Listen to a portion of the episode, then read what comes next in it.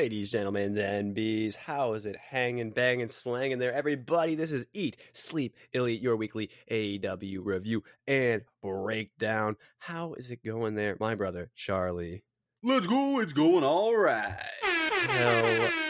That's what I like to hear. Starting off strong, uh, as did kind of the wrestling this week. I mean, I won't say like Elevation was like spectacular, but you know, like uh, the wrestling this week, like if you go by like just the, what was on TV, it was all it was pretty, it was pretty good, you know. Um, there's some good Yeah. stuff in there, you know. the- You know, obviously we'll get through all that stuff, like breaking down Elevation, Dark, uh, I guess Dark Elevation or Dark, depending on how you want to refer to it, as well as Dynamite and Rampage, baby. Anyway, um, before I get into all that stuff, there's a couple of orders of business we like to take care of at the top of the show.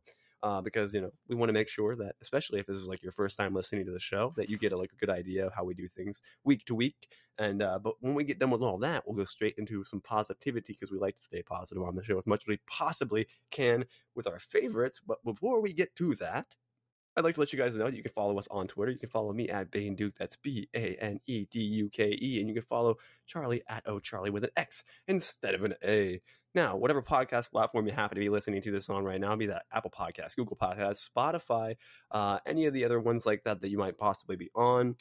Uh, make sure you follow it or subscribe so that you stay up to date with a new episode of this show in your feed every week on Sundays or Saturdays, depending on when we do it. I'm assuming this will be out on uh, Sunday morning, depending. Um, Yeah, so Sunday morning, before- Sunday afternoon if you're UK. Oh, that's true. That's true. That's true. Um, so if you're about to, you know, tune into the Super Bowl tomorrow, um, you know, before you, you know, get some of your Super Bowl before you, before you see, I don't know like, who's even winning that game because I haven't been paying attention. But um, actually, before before I move on, Charlie, who who do you got in the Super Bowl? Oh man, I my I've been thinking the Chiefs all week. I just Okay. feel like we're destined for a, another Mahomes ring. So you know, Is this the beginning of the Mahomes legacy? Like the, I mean, obviously they already started building it with the one Super Bowl. yeah, I know, right? It's yeah, five AFC championships in a row. I mean, That's that, insane. That Tom Brady like stat is already. Eh, he's only like three away. I mean, it's kind of stupid. So yeah, that's that's nuts already on its own. But like, that's yeah. yeah, I mean, getting eh, his second ring, I could see it. Okay, okay, fair enough, fair enough. Like I said, I haven't been watching football enough. Like I, I'm, I'm knowledgeable about football. Um, if anyone doesn't believe that, they can ask Charlie. But um, you know, I, don't- I haven't been paying attention, so I, I can't say. Um, uh, I probably should get back into like sports or something. But I tried to get back into hockey last year. Dude, It just never something random that I'm actually really Okay. excited about for tomorrow Uh-huh. is, you know, we've been talking a lot uh, on our show, you know, here we talk about the movies and all that a lot. And if there was a sign that the movie industry is really like kicking back into full gear since COVID, there is 11 movie spots tomorrow, including new trailers and even like Cocaine Bear is getting a fucking 15 second spot. I mean, hey, that's Like, you know. um, I that's saw, I like- saw some high profile stuff was not choosing not to go that way, like Last Yeah, of Us so didn't or something like, and then I, yeah, and yeah, Last of Us, uh, instead of they're putting their episode Sunday, they did it last night. yeah, and so hmm. Something I just cannot wait for is the superhero movie we've been hearing about so much for like three years now. Is the Flash? Our first trailer comes out about the Flash. Okay, I, I'm, I'm going so off topic. I gotta say this though, because I've been thinking it last like week. Because like they're already starting to do marketing that doesn't really involve Ezra Miller, and I'm not saying uh, anything about like whether he's in the movie or not. I'm saying like I know he's in the movie because they couldn't remove him. They tried. Yeah, there might be like know? three different versions of them in the movie. You know? Yeah. So I mean, we know at least one, right? The evil Flash, right? So that, that Yeah. kicks off um, the uh, Flashpoint stuff. But anyway, I I I don't know, man. The ethicalness of like watching that movie, I'm starting to question. It. I'm like, ah, is is it worth?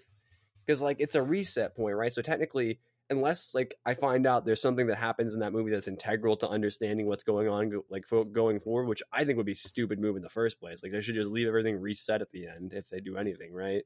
Um, yeah, and have And- the story be self-contained. I just I I think I it almost wonder if I could skip it. Like that's kind of, I'm starting to wonder if I can skip this and not have to watch a movie with Ezra Miller in it. And you know what I mean? Like and you're not alone with that. There's there's plenty of people that don't don't like Ezra, and you know, they I just don't like what he did. Like I don't past. care about Yeah. him being in this movie. Like if this movie could be existing like without him in it, I would go see it. But I think it's just I don't know, but but yeah, go ahead and finish what you were going to say about it. Like, no, I'm it's just just like, one of those things we've been hearing about, like that. Mm. This is just apparently one of the greatest superhero movies they've ever made, and which bothers me because like it he's bothered. in it. It, it's I don't believe it. And James Gunn, when he was doing his announcement, I'm, we're going way off topic. We'll pass it in a second, but he We'll- was we'll even saying past this is like the greatest. This is one of the greatest. It's like what the hell did Andy Muschietti create in the Flash? And What did Andy if Muschietti anything- do to James Gunn to make him say that? yeah, if anything, I, I got to see it for what Andy Muschietti created because if if this is even a fraction as good as these people have pumped it up for the past like two and a half years, we're in for it, it, something it, it seriously never special. could be. It's like the Snyder Cut. Like everyone thought the Snyder Cut would be like revolutionary, and it was really good. But I wouldn't say it was like industry changing. You know, it might change how things are done. Like maybe they will release cuts like that in the future, but I don't think it's like that. You know what I mean? It wasn't the hype that was put into the Snyder Cut. It never lived up to because it couldn't. There's just no way. Like there's a such thing as too much hype, in my opinion. Yeah, it's like Um, what four and a half fucking hours. I mean, you can watch it as a TV show though. So, Yeah, you you know, can. Like, um, it's But- designed that way. uh, but, yeah, as you guys can tell, God, I, we'll get our own show with with movies and everything down the road. We have to again because it's just. I, I feel like I could spend the next fifty minutes talking to you about all this I, stuff right I, now. I literally could talk for an hour about why everyone's wrong about Black Panther too. Like, But- I'm not even kidding. Like, but that being said, um, yeah, we got some, we got some couple dark matches. I'm excited to talk about this week, Mhm. and as we like to do with our favorites, we're gonna jump right in. It's an even week, even though I wrote 42. I believe it's 44, guys. 44 episodes of our second season of the show. nuts. As of course, that resets for Double or Nothing, correct? So in May. yeah, yeah, that yeah, number yeah. We really should have set that at the beginning of the year, which would have made so much sense. But I understand why we did it because that's yeah. the technical reset for AEW is double or nothing. But it just. It's like doing it for WrestleMania. Like a lot of shows do that too, if they have even got seasons, you know. And it's like it's so weird because it's in like April or whatever, you know. Like so, it's like Yeah, Yeah, easy way for us to keep it in line. the wrestling year is a weird one, you know. yeah. So well, that being said, we're gonna jump right into it. And for my favorite this week, it's Bryan Danielson and Rush. Um, El Toro Blanco. this Danielson run is just simply so much fun, man. And we have talked about this week after week, and he fucking deserves this praise. Yeah, And Rush, I'm gonna say it right now. This was the star making performance on the AEW roster that he had been wanting. More than the Moxley match. This match that he had with Danielson, this will elevate him. We're gonna feel it the next time we see him on screen. And it's just I think I think this might have caught the wrestling world kind of at the perfect time for Rush. Because unfortunately for him, the way they brought him in, a lot of AEW fans didn't watch his work in ROH. And a lot of AEW fans weren't familiar with him. So, to get him over with that main crowd, they put him with Andrade. And Andrade's already kind of been like a low, like a almost like a cult favorite. Eh, Like there's so many groups on the internet that just root for Andrade. And you know, Rush was kind of just seen as the the next guy in the line, right? He wasn't seen as the guy. I think now we're gonna see it right. If on out. Andrade came back tomorrow, right, I think we'd have to have a conversation about who the real leader of LFI is right now, right? and I think Rush is going to be seen as the guy going forward. I I think a lot of fans are now on his excuse me on his side after this, and a couple things about the matches uh, about the match, the violence of this match. This Yes. the violence here was just unbelievable and i i bit onto every single fucking time they got into those little chest wars. Or every single time they got into those the slap wars you know? And the the the mocking of the poses. He beat the living shit out of danielson. And he made it he made it believable. And i, I just if we're going like completely, uh, you know, kayfabe and storyline here for this, getting ready for the Iron Man match, is there no more proof now than ever that Danielson's ready for this Iron Man match? After the beating that Rush put him through, I, I just can't. I can't believe we had this match. This was the and we we talked about it last week where this was Rush's dream match. He his dream match was against Danielson. He made that clear last week. I wish they played it off a little more on TV. Thankfully, Jose the assistant did. He was like, I think know, the only one honestly, that really though, pushed it off. I agree with you, but I, I would like to have known that, like going in, because I didn't even realize that. I didn't even realize Jose had like implied that. I was just so like locked in on the match, laser focused Yeah. that I. But like, I honestly think that helps because I don't know if Rush's character. I don't know if I want him saying like, "Oh, this is my dream match." Like, I think Daniels is one of the guys for that, you know? really inspired him to want to, you know, Oh, I agree with you 100. percent 100. percent. I just, I, it's cool to hear that, but I would, I think it works to Rush's character better that I didn't even. yeah. realize eh, you know? unfortunately, since he is a heel, it doesn't really, yeah, it you know, there's you get a little clogged in there, but But if that had been the, like if that had been the vibe going in, that's never hurt a heel in AEW before saying this is my dream. it match. hasn't. Didn't Moriarty do that when he had just like basically turned heel? Yeah, I mean you know, so you can do that. You can absolutely like, the Garcia versus Daniel feud, uh, Danielson feud. You know what I mean? Yep. Um, absolutely perfect example. He was big time heel, but he could you know he still said it. You know, so yeah. So real quick, I'll do what I like to do here. I'll I'll cover the end of the match, and then I'll snag your thoughts on this, and we'll go to your favorite. Um, so here we here we are. Danielson hits a dro- a corner drop kick. Rush then cuts him off with a straight jacket pile driver. Danielson kicks out. Rush is just relentlessly cracking him with these forearms. He goes for the bull's horn again. Danielson popped up, hit a Busaiku knee for a close two. The forearm battle just continued on. There's like 20 back and forth. We're getting headbutts in here. Like I said, I'm trying to portray the violence of this match was on another level. Um, Rush tried another comeback German. Danielson landed on his feet, hit another Busaiku knee to win. Just this was an instant classic. Uh, honestly, for me right now, uh, in my in my notes, it's my dynamite match of the year right now. I am very very impressed with this match. MJF then hits the ring, knocks out Danielson with his uh, diamond ring, you know, and he's just getting away, no security guards, and yeah. So I just, yeah. I, I, any other thoughts you had on this? Because I mean, clearly, as you can tell, I just this this Yeah. was it for me. This to Yeah, me yeah. was so fucking good. So, I, I'm I, uh, everything. I- Obviously, I echo. Excuse me, echo all the sentiments that you said. Um, the fascinating thing to me about this match is like in my head, I'm like, okay, you know, I, I assume this will just be like a super technical match because it's like Danielson, but like obviously Danielson could adapt to different styles, so he can really do whatever it is you need to do. And somebody pointed this out. I'm not exactly sure who it is off the top of my head. So anyone else that watches like wrestling content, like if you're it's so deep that you're listening to our podcast, you probably heard this as well. Someone made the point that Rush is a fantastic brawler.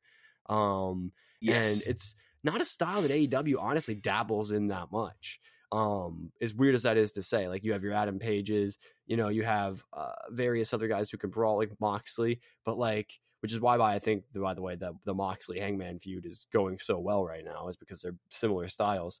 Um, obviously, though, Hangman does have a bit of the you know flippy dippiness to him, but the point is, this fight was a struggle. It's what it felt like from bell to bell. Was that they were just it was like there was no plan. They were just going in and beat the absolute shit out of each other so that they could pick up the W. There was no other, you know, it didn't even matter that he was going to get paid four other briefcases or whatever. Rush just wanted to put as much of himself as he could into this fight to try and prove that he was better. Um, and that's what I think makes like really exciting matches sometimes, man, is is the ability for me to buy into the fact that these guys don't like each other and they want to just destroy each other. Um, we didn't mention uh, Danielson got a full on like crimson mask at one point throughout this match. Like he had yes, he did. the yeah, fully covered like um so like you know and we and we all love Danielson when he bleeds because he bleeds like unbelievably despite like I don't know what it is. Pig. yeah, he bleeds like crazy. Some people just have it. CM Punk also bleeds like crazy. You know what I mean? Even on small shit, you know. So like, um, it's a it's a gift you're either given or you're not in the wrestling business, and um, doesn't seem to affect him much either. Like he could lose all that blood and just be just fine. Um, the, I actually think there was like a beyond beautiful sell on a miss, uh, missile. I put a middle drop kick in my in my uh, uh, notes, but I meant to write missile drop kick. Um, there were some really good spots. Like I love that this was probably the perfect crowd to put this match in front of uh, in El Paso because uh, when you know all the Spanish reference, like you know, because they do all the Spanish chants, and so we had like the C kicks instead of the yes kicks here, which I thought was really funny. Um, it was really cool. Uh, oh, there's okay. This is one spot I actually did want to mention. So they had like a little slap fight, like a little four, like a what is that? What's it called? Palm strike battle on like the apron. Yeah, And Rush yeah. just chucked his ass off the apron. Just like, oh, just good stuff. Like it's a I, that was a good like payoff spot to that because I was like, they, you know, you could slap each other like that and say, like, where are we going next? And I was like, oh, as soon as he grabbed, as soon as I think it was like a German or something off or whatever kind of suplex, he just grabbed him and I was like, oh, here we go, you know.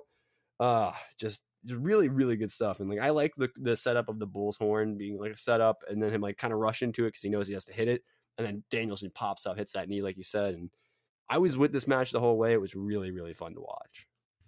Absolutely, and you know a great point about the El Paso because we we I remember seeing like uh people kind of talking on social media and Twitter like saying stuff like how many kids in that crowd see someone like Rush and they're like that just inspires them. I mean, this match right seeing Yeah. Rush might inspire a whole, you know, if a generation of one wrestlers, he could you don't know Yeah, Like- it's and it's really neat. It's really cool and that uh, well put, well put.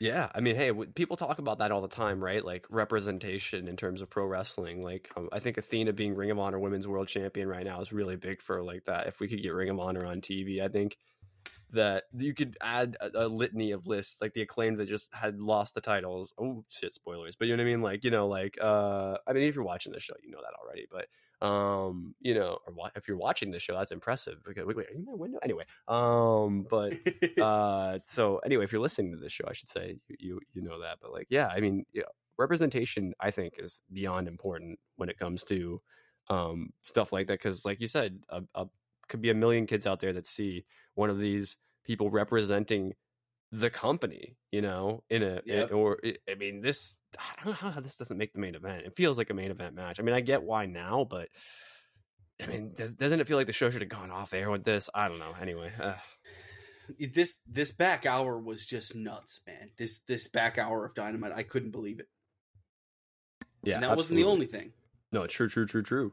Absolutely, yeah. So, um, rewind back in time because we'll we'll flip over to uh to my favorite now. Unless you had more you wanted to say. Nope. Um, the opening of the show. So I complained like literally last week on the podcast. I think that MJF doesn't wrestle enough. I stand by that. It's still a valid complaint.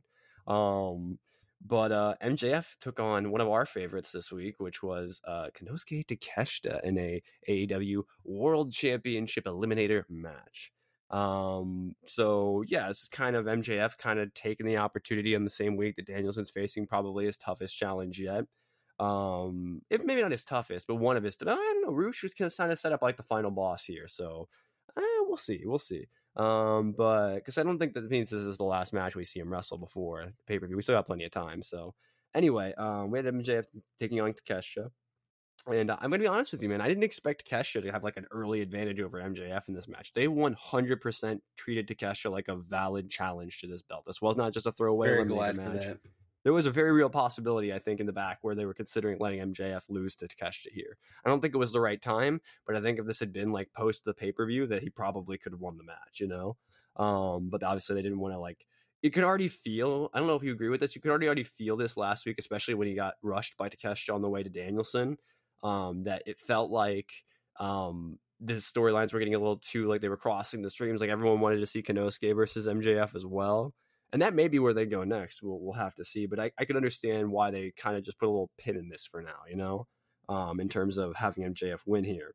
Um, and this was MJF getting that comeuppance we've been waiting for him to get a little bit because you know it can get a little bit, a little bit like it can feel like oh man MJF just gets away with everything, you know, like and he just never gets any payback for it, and just oh, absolutely like you want to see him get his ass kicked sometimes, and this was the perfect opportunity for that. So um there was one spot I want to call attention to.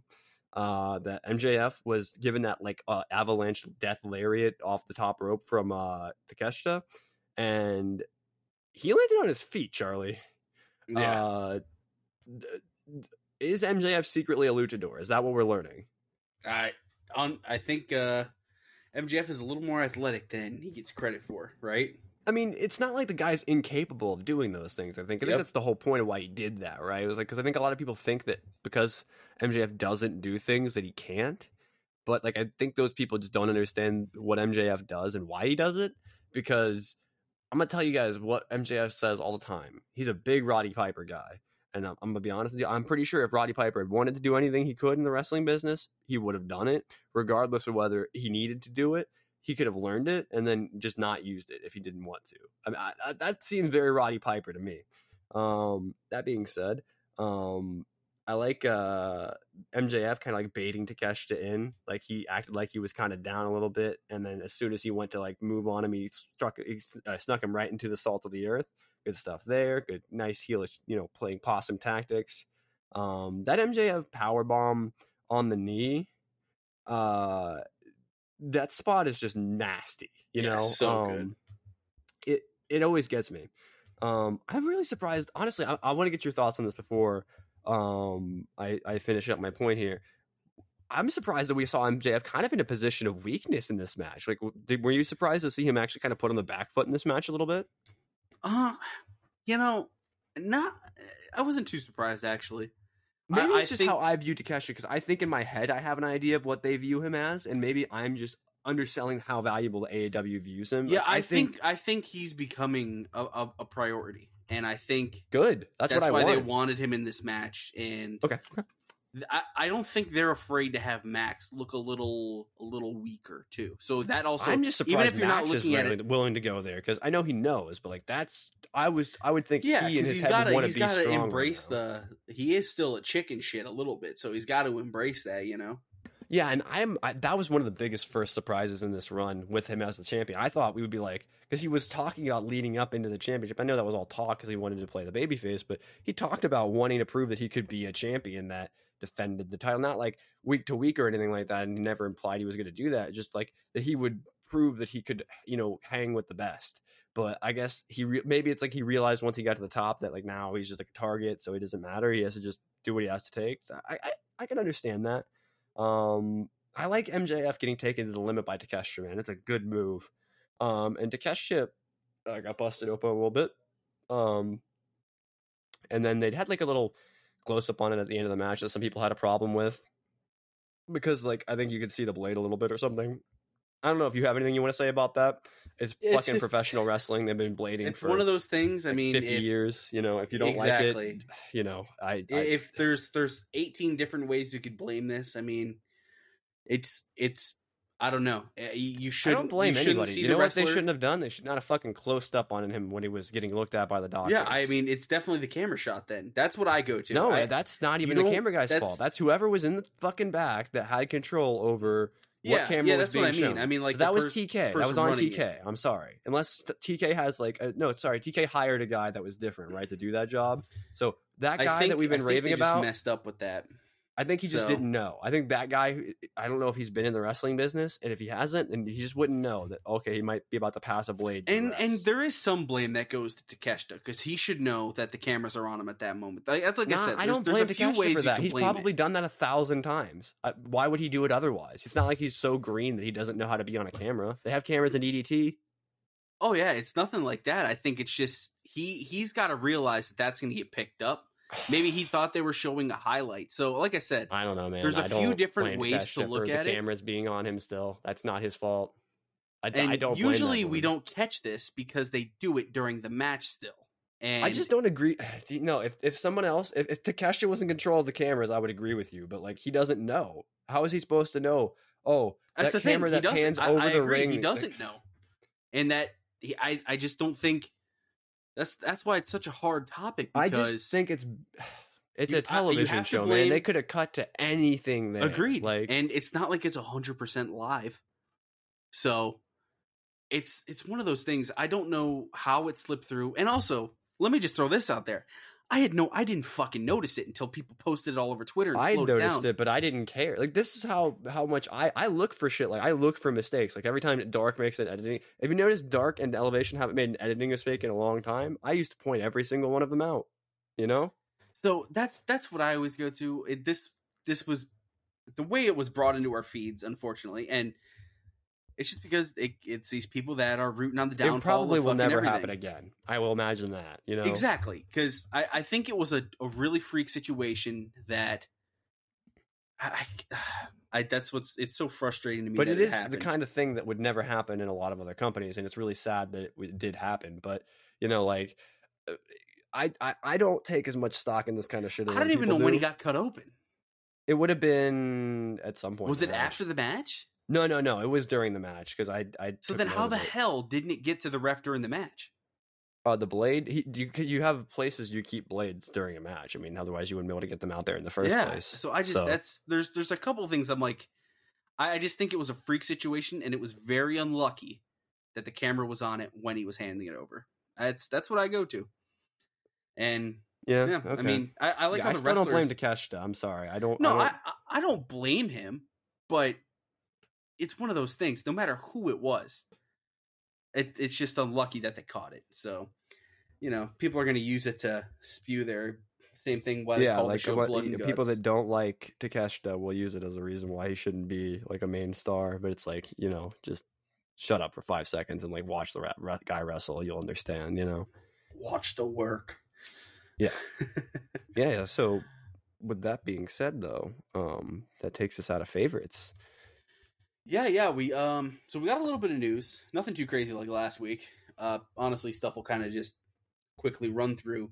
Uh, next week they're calling AEW Rampage Slam Dunk. All right. So the NBA theme will be on it. Yeah, 100. percent I bet Excuse me? Dynamite will play it too. Have they used that thing at all since they bought it? If I'm gonna be honest with you, if they haven't, if they didn't have plans to use that shit consist, if they literally bought that shit for one show, I'm questioning what? Tony Khan's the the uh, the song that was like the NBA theme for forever. Oh like, yeah, yeah. They would used it a couple times, like back to back, and I don't, I haven't noticed it Uh, recently. that's what I'm saying. Like, if we're talking, all right, just throwing this out there, TK, if you're gonna make business moves like that, I understand you could use the song whenever you want now. Like, if you're gonna do that though, if you're gonna, I'm assuming spend like a decent amount of money to do that because I'm assuming it wasn't cheap. If it was like the sound of the NBA for forever, um, like I, I don't know if that's the move. Use the shit out of it. We don't mind. Right, like if if you're gonna get it, get your money's worth out of it. Don't just spend money. I mean, I know you got billions, but like you, you don't need to be spending all of it at once just With for a song. B. Yeah, Yeah. agreed. Um, so AEW and ESPN announced the partnership. Uh, Okay. Pay per views will now be available on ESPN to subscribers in Australia, New Zealand, and the Pacific Islands. I've mentioned recently, there's like this secret fucking like indie wrestling scene over there. Obviously, are we getting all these wrestlers from? So it's probably a good thing. Maybe some wrestlers will choose to go to AEW now. You never know. So I believe, um, trying to get where this came from. Yeah, yeah, yeah, yeah, yeah, yeah. Uh, I can't find where it came from, but Tony Khan expects a very lucrative deal for the AEW media rights. He said, "quote I expect big increases in the rights for AEW programs, and we're on a good pace to make a very lucrative deal for the AEW media rights going forward." Um, pretty much all this means is I just hope that they uh keep it on TBS and TNT, and I'm pretty sure that's the the end goal. the The goal I'm still holding on to for some fucked up reason is that AEW gets their own slot on HBO Max. I think the talk recently that I've heard is that they're just looking, they're shopping it around. Um, and like honestly, like I think it's probably. I mean, if they can't come to a deal with with uh Warner, I mean, you know, like if Warner's just not interested, then I mean, you might have to go somewhere else. And then, Well, I think yeah, I think it wouldn't be Warner not interested. It might be a scenario where there's Comcast or something else offering even more money. I I think it's a real I mean, okay, people are gonna probably flame me for this if they hear about it, but I, I think it's genuinely a real possibility that like AEW doesn't even get renewed by Warner. Like I think that's Oh, I I oh, think think nobody's zero considering that at all. And I Yeah. think the fact that their numbers have really not increased at all in the last like like really the entire time that we've been watching. Like I think nobody's taking that into account. Like, the only yeah, but it's still doing like, great numbers. That's we've we've covered this before. Well, Warner Media, It's all the people relative, in charge right? of running. like yeah, numbers are still good numbers regardless. They're very happy with what they're doing. well happy and like ecstatic and wanting to give you extra money and bigger deal and a slot on hbo max are two different things you know like I, that's all i'm saying is like Oh, I know, I know. I know tv you rights deals aren't like cut and dry like oh we have kept the same amount of viewers for the entire time so that means we're obvious like it might be just a renewal it may not be like a up an increase i think i think tony khan can't imagine a scenario where they don't get an increase but Tony Khan is now only this is the first television company that he's ever run. So like I don't know if he's like the authority per se, you know, like on what uh, and and listen, like I dislike Eric Bischoff as much as the next guy, but he does know about television, you know, like so uh, I will say that even though I don't agree with his interpretation of it, I think it's I think like if if Tony Khan keeps like throwing his weight around like he has been with like the shit with the Briscoes and various other things that he like really really leaned into them on.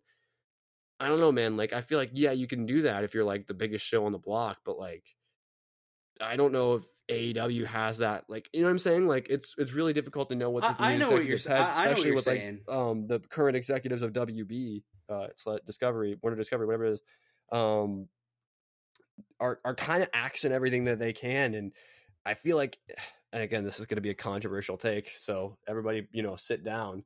I think it's possible that the people like that who are cutting shit that could have potentially made money and is way more of a loss to cut, like entire fucking movies, for example, like Batgirl, right? If they're willing to do that, AEW might look like dead weight to them, you know? Like, I don't know. Um, Hey, i i see the picture you're trying to paint. I and I I know what you mean.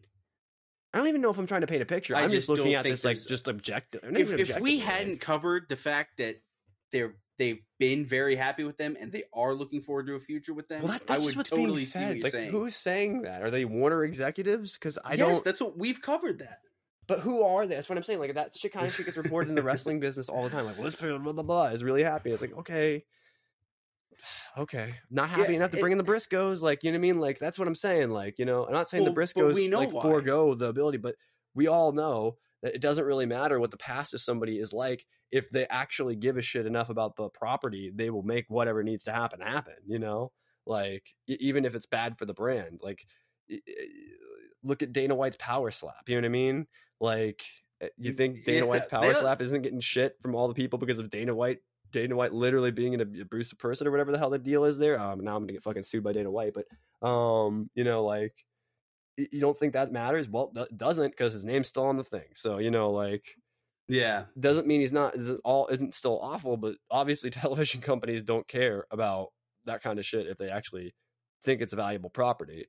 Um, yeah, I don't want to be like shitting on AEW because I'm obviously an AEW fan. I I co-host a podcast about only AEW, right? But it's hard for me to like look at this and then also see everybody like just pretending like we're in like La La Land where everything's going to work out perfectly and AEW is going to get a massive increase, and I'm like. I don't know. I don't know if that's a thing. I don't know. We'll have to wait and see. yeah. Gotta wait and see. Gotta wait and see. Um. So yeah, that's it for news. So that being said, if you want to take the lead on Yeah. episode 101, see, I know the episodes now. Oh shit. Oh shit. I'm out of a job. Fuck. Anyway, um yeah, so AEW Dark Elevation episode number 101 opened up with the JAS taking on the boys. So it was a little weird. It's two teams of people that use other people. I guess J I guess technically 2.0 have their own music now, right? But you know, they using the JAS a little bit of music, using- FTR in that music too. hey, hey, eh, eh, why not? Right? Anyway, um, Yeah. the uh, and we had the boys obviously from Dalton Castle's, uh, you know, little faction, um, and uh, you know, we had solo Paul Wight for this, obviously because uh, Matt Menard was wrestling in the ring at the time, which I actually liked. I, if they're gonna do shows with Matt Menard on them uh, as well. Um, I think they should uh, probably have him go first. I don't. People will probably get pissed about that him getting the first match, but he's the fucking commentator, so get over it. Sorry about that. My cat's being a bitch. That is a fair point. Freaking cat. Anyway, got it to stop. All right, cool. So anyway, um, that was yeah, and they, uh, I, I was saying that uh, 2.0 looked really smooth, and it was a solid opening match to our elevation. And then we had uh, Smart Mark and Daivari and Nese uh, challenging the Blackpool Combat Club backstage. Not much there. We had the next match on the card, which was J- uh, Juice Robinson versus Jake Christ or Jake Christ. I'm pretty sure it's supposed to be Christ, but they said Christ, so maybe that's what it is. Um, but the Juice was loose. Um, I have no idea what their plans are for Juice. Uh, Juice versus Cassidy, maybe that'd be a great pay per view match. Um, Juice kind of feels like one of those guys that they just they brought. he feels in. like all Atlantic title material to me. yeah, I think they brought him in and they have intentions with him. They're just not. They're kind of maybe getting Revolution done with first. I had this. I don't know know. if it was a dream or like before I was going to bed. If I had this thought, I had this thought in my head of Adam Cole coming back and joining up him with. It's like so. It's like it's like the faction would break down like this. Like you obviously have Kenny and the Bucks, right? That's the elite, and then you have obviously Don Callis on the outside, and then Juice joins, Bullet Club, obviously connection there, and then we also get Adam Cole and potentially Kyle O'Reilly eventually, and that's your faction. I don't know. That just came to my head the other day. No idea. Um, it, it sounds nice to me. um, obviously, since we're not getting you know undisputed versus elite at any point uh, in the future, probably. Um, No more Bobbert Fish. no, no more Robert B. Fish. All right. Um. So yeah. So and then uh, yeah. So uh, I didn't miss. I sorry. I did. I did miss what the finishing move was here. Uh, because I was like super distracted during this match. I don't know why. I just was. Um. We had the Dark Order taking on a a jobber team. It was really short. Uh, they hit the pendulum bomb, which according to uh. I think I think it was Daddy Magic said it was called the Meat Hammer or something like that. No, no, maybe that was uh, Paul Wight. Anyway, point is, it's the Meat Hammer now we had the meat hammer for the Dark Order. Yeah, it's uh, you know, got some hungy chance in there. Good stuff, good stuff. Um, oh, the triple meeting of the minds. Well, who cares? We had Yuka Sakazaki. Wait, sorry, incorrect. We had Yuka Sakazaki, Yuka Sakazaki, Yuka Sakazaki. Anyway, um, taking on Billie Starkz. um, I don't know why I added that like high one at the end in there, but it's great. Um, Billie Starkz apparently not signed. There was like some people thought maybe she got signed or something. Didn't happen. Um, we didn't have that. Yeah, in- people are people are trying to connect the dots. I think they're getting a little antsy. I, I think people uh, just want to be ahead of it because, like, I don't know, like Yeah. people like me and you can just guess sometimes based on like because we watch it. You know, guys, if you want my advice, if you want to know who they're going to sign, don't watch one episode or two episodes of Dark and then just assume that person's getting signed. I used to do that, and you know what? How many of those people have been signed? Like three, maybe. But the ones that I've been Yeah. right about have been because it seemed really, really, really fucking obvious by the time we got there. So, uh, and Billie Starkz, just because I don't know if we're going to get another chance to talk about her, Yeah. she was just announced for TJPW. So Hell again, another another promotion that we see cross with AEW talent. So absolutely. like I said, the dots are there. It's just is NXT going to get to her first? And you know, while we're talking about just- Japan, random outside of the AEW women's wrestling. We didn't I, we didn't have it in uh, news or anything, but uh, we just saw that the uh, the Renegades won the NWA like women's tag titles or something like that. Yeah, Um, so shout outs to the Renegades. that Obviously is a great sign. I think. Yeah. Good, good point. They're- they're I- on I Dark should- I and thought Elevation about bringing lot, that up so- for news, but I totally forgot. No, Um, I'm glad that, happened I. tonight. It's a good time. We're talking about women's wrestling right now. And you know what? Because the Renegade Twins, seriously, I, I, we've seen some NWA talent really succeed in AEW, and, and of Rosa course, became um, women's champion. and Ricky Starks. I mean, there are some people that get that start in NWA and MD, NWA world title weight scene aside. There's a lot of good wrestling in there and a lot of young wrestling. Oh, you mean Tyrus? yeah. yeah. So I, I like seeing I like seeing the Renegade Twins get that spot and Billie Starkz again going to Japan. I don't think can hurt anyone's career. I like Yeah. I mean, like, hey, who just a lot of people that work with AEW and uh, especially Wrestle on Dark go to Japan and come back. Most recently, Queen Aminata. And th- yeah, just true. did the same thing. and this girl seems to have something. So like she hits um there's like a nice like solid like uh like sort of technical wrestling opening. They did like some, some of that stuff. Oh billie starkz hit a cravat by the way. William regal just like had like uh, uh had i don't know like william regal like jizzed in his jammies or something you know like um because you don't see cravats anymore. You just it's not a thing. You don't really see i mean you know some people do them but not very many you know um reverse choke on the ropes actually looked pretty good. Uh there was like a, a front flip like she did like a front flip a front flip leg drop like what the hell? That that- what? Okay she's got something. Um and i actually think i was saying this to, in my notes in the match i think uh wight and menard are like genuinely one of the best commentary teams in aew that's gonna be a hot take but i don't care you know? Um they they actually sell the match and they actually sell the wrestlers so that's like commentary 101 like if y'all want tips go to jim ross So- he's been doing this so- a long time Question for you when it comes to Yuka Sakazaki. okay She is the current like top of the line champion. So it's not called world champion, uh-huh but she is their theoretical world champion in Tokyo Joshi Pro Wrestling. right Are you surprised we don't see her ring bring that belt? No, because AEW, as much as they pretend like they take TJPW so- seriously, they don't. Um, Because so we see what's the belt that Hikaru Shida brings. she bring she, she was uh, at one point she was Ice Ribbon champion and um, uh, Regina di WAVE as well. I think Wait, so she we lost see her Regina bring DeWave, that though. belt. Do you think that's a Hikaru Shida thing? Do you I think? imagine that Shida has the and, and I also to- want to toss this at you because we've we've heard this in our past. Is there a chance Yuka doesn't bring the belt with her when she comes to America? Uh, It's possible she doesn't bring it with her. It may, some, com- I mean, I know. I'm pretty sure some wrestling companies do it differently than others. Like, I yeah, think no, traditionally in been a thing Japan. I think they keep the belts. So, I mean, I mean, obviously, Wave and uh and uh the Ice Ice Ribbon promotion are both in Japan as well. But I mean, like, yeah, not Pro every Wrestling Wave is yeah, and so It that could she, be that she because brings that one. and uh and uh sorry and uh ice ribbon aren't as maybe as big or was well known to the western audience as like tokyo joshi pro that maybe that's why they wanted to send the titles because they wanted to like advertise basically i don't know like maybe it wouldn't be advertising but like to show off that hey we have this person as well come check our stuff out you know um yeah, I, I just I find it a little fascinating. She doesn't bring she should title. no she absolutely should I, i'm i'm with you you know uh, have someone bring the open the dream gate title or something but you know how, i mean like, how great is she? Just oh my god, Yuka Sakazaki. imagine No if somebody showed up with a dragon gate title come either. on insane. Yeah, right. anyway um the dark order attempted to recruit the boys um i think successfully charlie. Yeah. you think that I means dalton uh, castle i mean Okay, if they get Castle, sure, but really, I don't know. The yeah, I mean, how's dalton gonna feel about it? Is this how we get dalton castle versus like i don't know or evil uno or something Let me the- just ask you straight up: okay Do you want Dalton Castle in the Dark Order? no i want dalton castle to be ring of honor world champion I do not want Dalton, Dalton Castle anywhere near that fucking group. I'm sorry. He, I, I don't think that would be a nice fit. I'm open to being proven wrong. Don't get me wrong. I'm open to being proven wrong.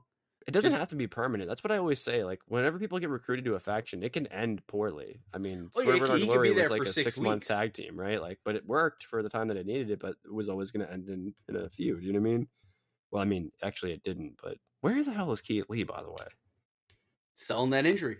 ah, true true true true true true true true um he'll come back whenever whenever swerve's done Yeah, he, he'll, he'll come back probably this week. Whenever or they, or they're doing the match they, on alternatively, Friday. alternatively, maybe at the pay per view. Anyway, um, I know that's a long time, but eh, sell the injury. I mean, that was like a block serious spot stomp that to the did. fucking chest. That was a serious. That could That be like a multiple month out spot. yeah. right? That would that would probably kill someone. Like, oh, if they really did it, yeah. If it wasn't like a, I'm assuming like a uh, a brick or like a cinder block that was like maybe a little bit like no. I actually don't know how they did that. To be honest with you, it probably was like Had a to be cinder block. gimmicked. Yeah, I'm sure it was Yeah. gimmicked. Um, I don't know, but yeah, um, Dalton Castle can do whatever he wants. I'll probably support it. Um, but you know, either way, I mean, uh, John Silver screamed at Lexi, which I thought was really funny. Um, I mean, I- I'm not, I'm not for like intimidating women or anything. I just thought it was really funny the way he did it. Um, she's gotten like her personality's changed a lot in the past few weeks. you can tell I- she's figuring it out. I, you know what I think I really a like huge that. thing for that is honestly, and I, again, I don't want to not give Lexi credit here, but I imagine having Renee Paquette backstage probably helpful. has has to help because Renee's Um, one of the best to ever do it. You Literally, So, I mean, and people didn't up. realize that I think for a long time, but Renee did the thing that nobody could do well for years: the wrestling interviewer role. I mean, other than like me and Gene, you know, like and a few others. I like, even thought she was fucking good at commentary. that's not even a hot take anymore. I don't think. Like with how she with was how really good at commentary, man. Dude, uh, uh, And you just don't hear many women choir. I didn't like it at the time because it was the popular opinion. I think not to like her commentary. I think that a lot of that was motivated, honestly, by misogyny. Now that I look back on it, not on my part, but on a lot of the wrestling fans' part. Um, I just was going with the wave. But if the wave turned out to be misogyny, then I was just uh, it was just it, listen. There was a lot of wrestling podcasts. You had to say something. If you had different takes, like you know how I have like wild takes on this show all the time. Like I couldn't get away with that then. At least I didn't think I could. You know. Um. So yeah. Anyway, speaking of things you can't get away with, we had the best friends in Orange Cassidy taking on the SAP, and uh, well, sorry, the the SAP's Luther and Serpentico as long as well as Zach Clayton. Um, we had a little. Yeah, who- the fuck is Zach Clayton anyway? Um, Sorry, I had yeah, no, I, no, it didn't even occur to me. I forgot we do that as a bit. My brain's broken. Uh, anyway, uh, did a little Monty Python reference, um, which I mean, hey, Monty Python's always a good reference. Um, s- Chucky T was there. Um, actually, I liked commentary, like saying talking about Clayton is improved. Um, like that's good. That's again, you sell the wrestler. Who the fuck is Zach Clayton? Well, he's been improving for a while. Oh, that's interesting. I wonder if like I wonder if he's like a newer guy. Oh, he's from the Jersey Shore. You know what I'm saying? Like it builds up this idea in people's heads. it's pretty basic Yeah. stuff for wrestling, honestly. You know, um, uh, uh, Luther is a Viking, apparently. Uh, I don't know, uh, whatever. Um, the there was a corruption of the hug spot. Uh, Beretta chopped him up. Orange punch, triple choke slam, W. Um, we had Hobbs on the show, so Hobbs is actually getting a little quick spot uh, spot here with a little quick squash. Not, not not a very long match, just beat him up. Um, and we got a little note a little note here. I don't. I think it was Wight that said this. Uh, that the Book of Hobbs is a list of all the things that Hobbs has had taken from him in his life. That's fucking awesome. Um, I hope they go with that, dude. I hope that wasn't just a throwaway line because that's actually brilliant.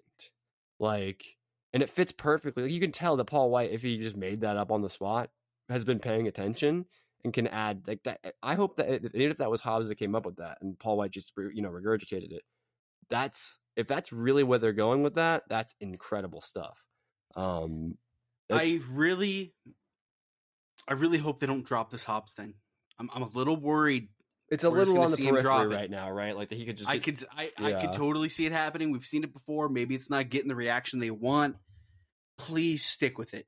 Give him, you know, give him give at this, least, let him cook, dude. Literally, give him like- at least one full flushed out program with this, please, because I'm into it. Corey I know, I Calhoun, know another put him uh, against Charlie. I know, and people are gonna be pissed that I'm gonna have him lose here, but I know who you have him go up against. who's that? Fucking Jungle Boy. I, it would fit.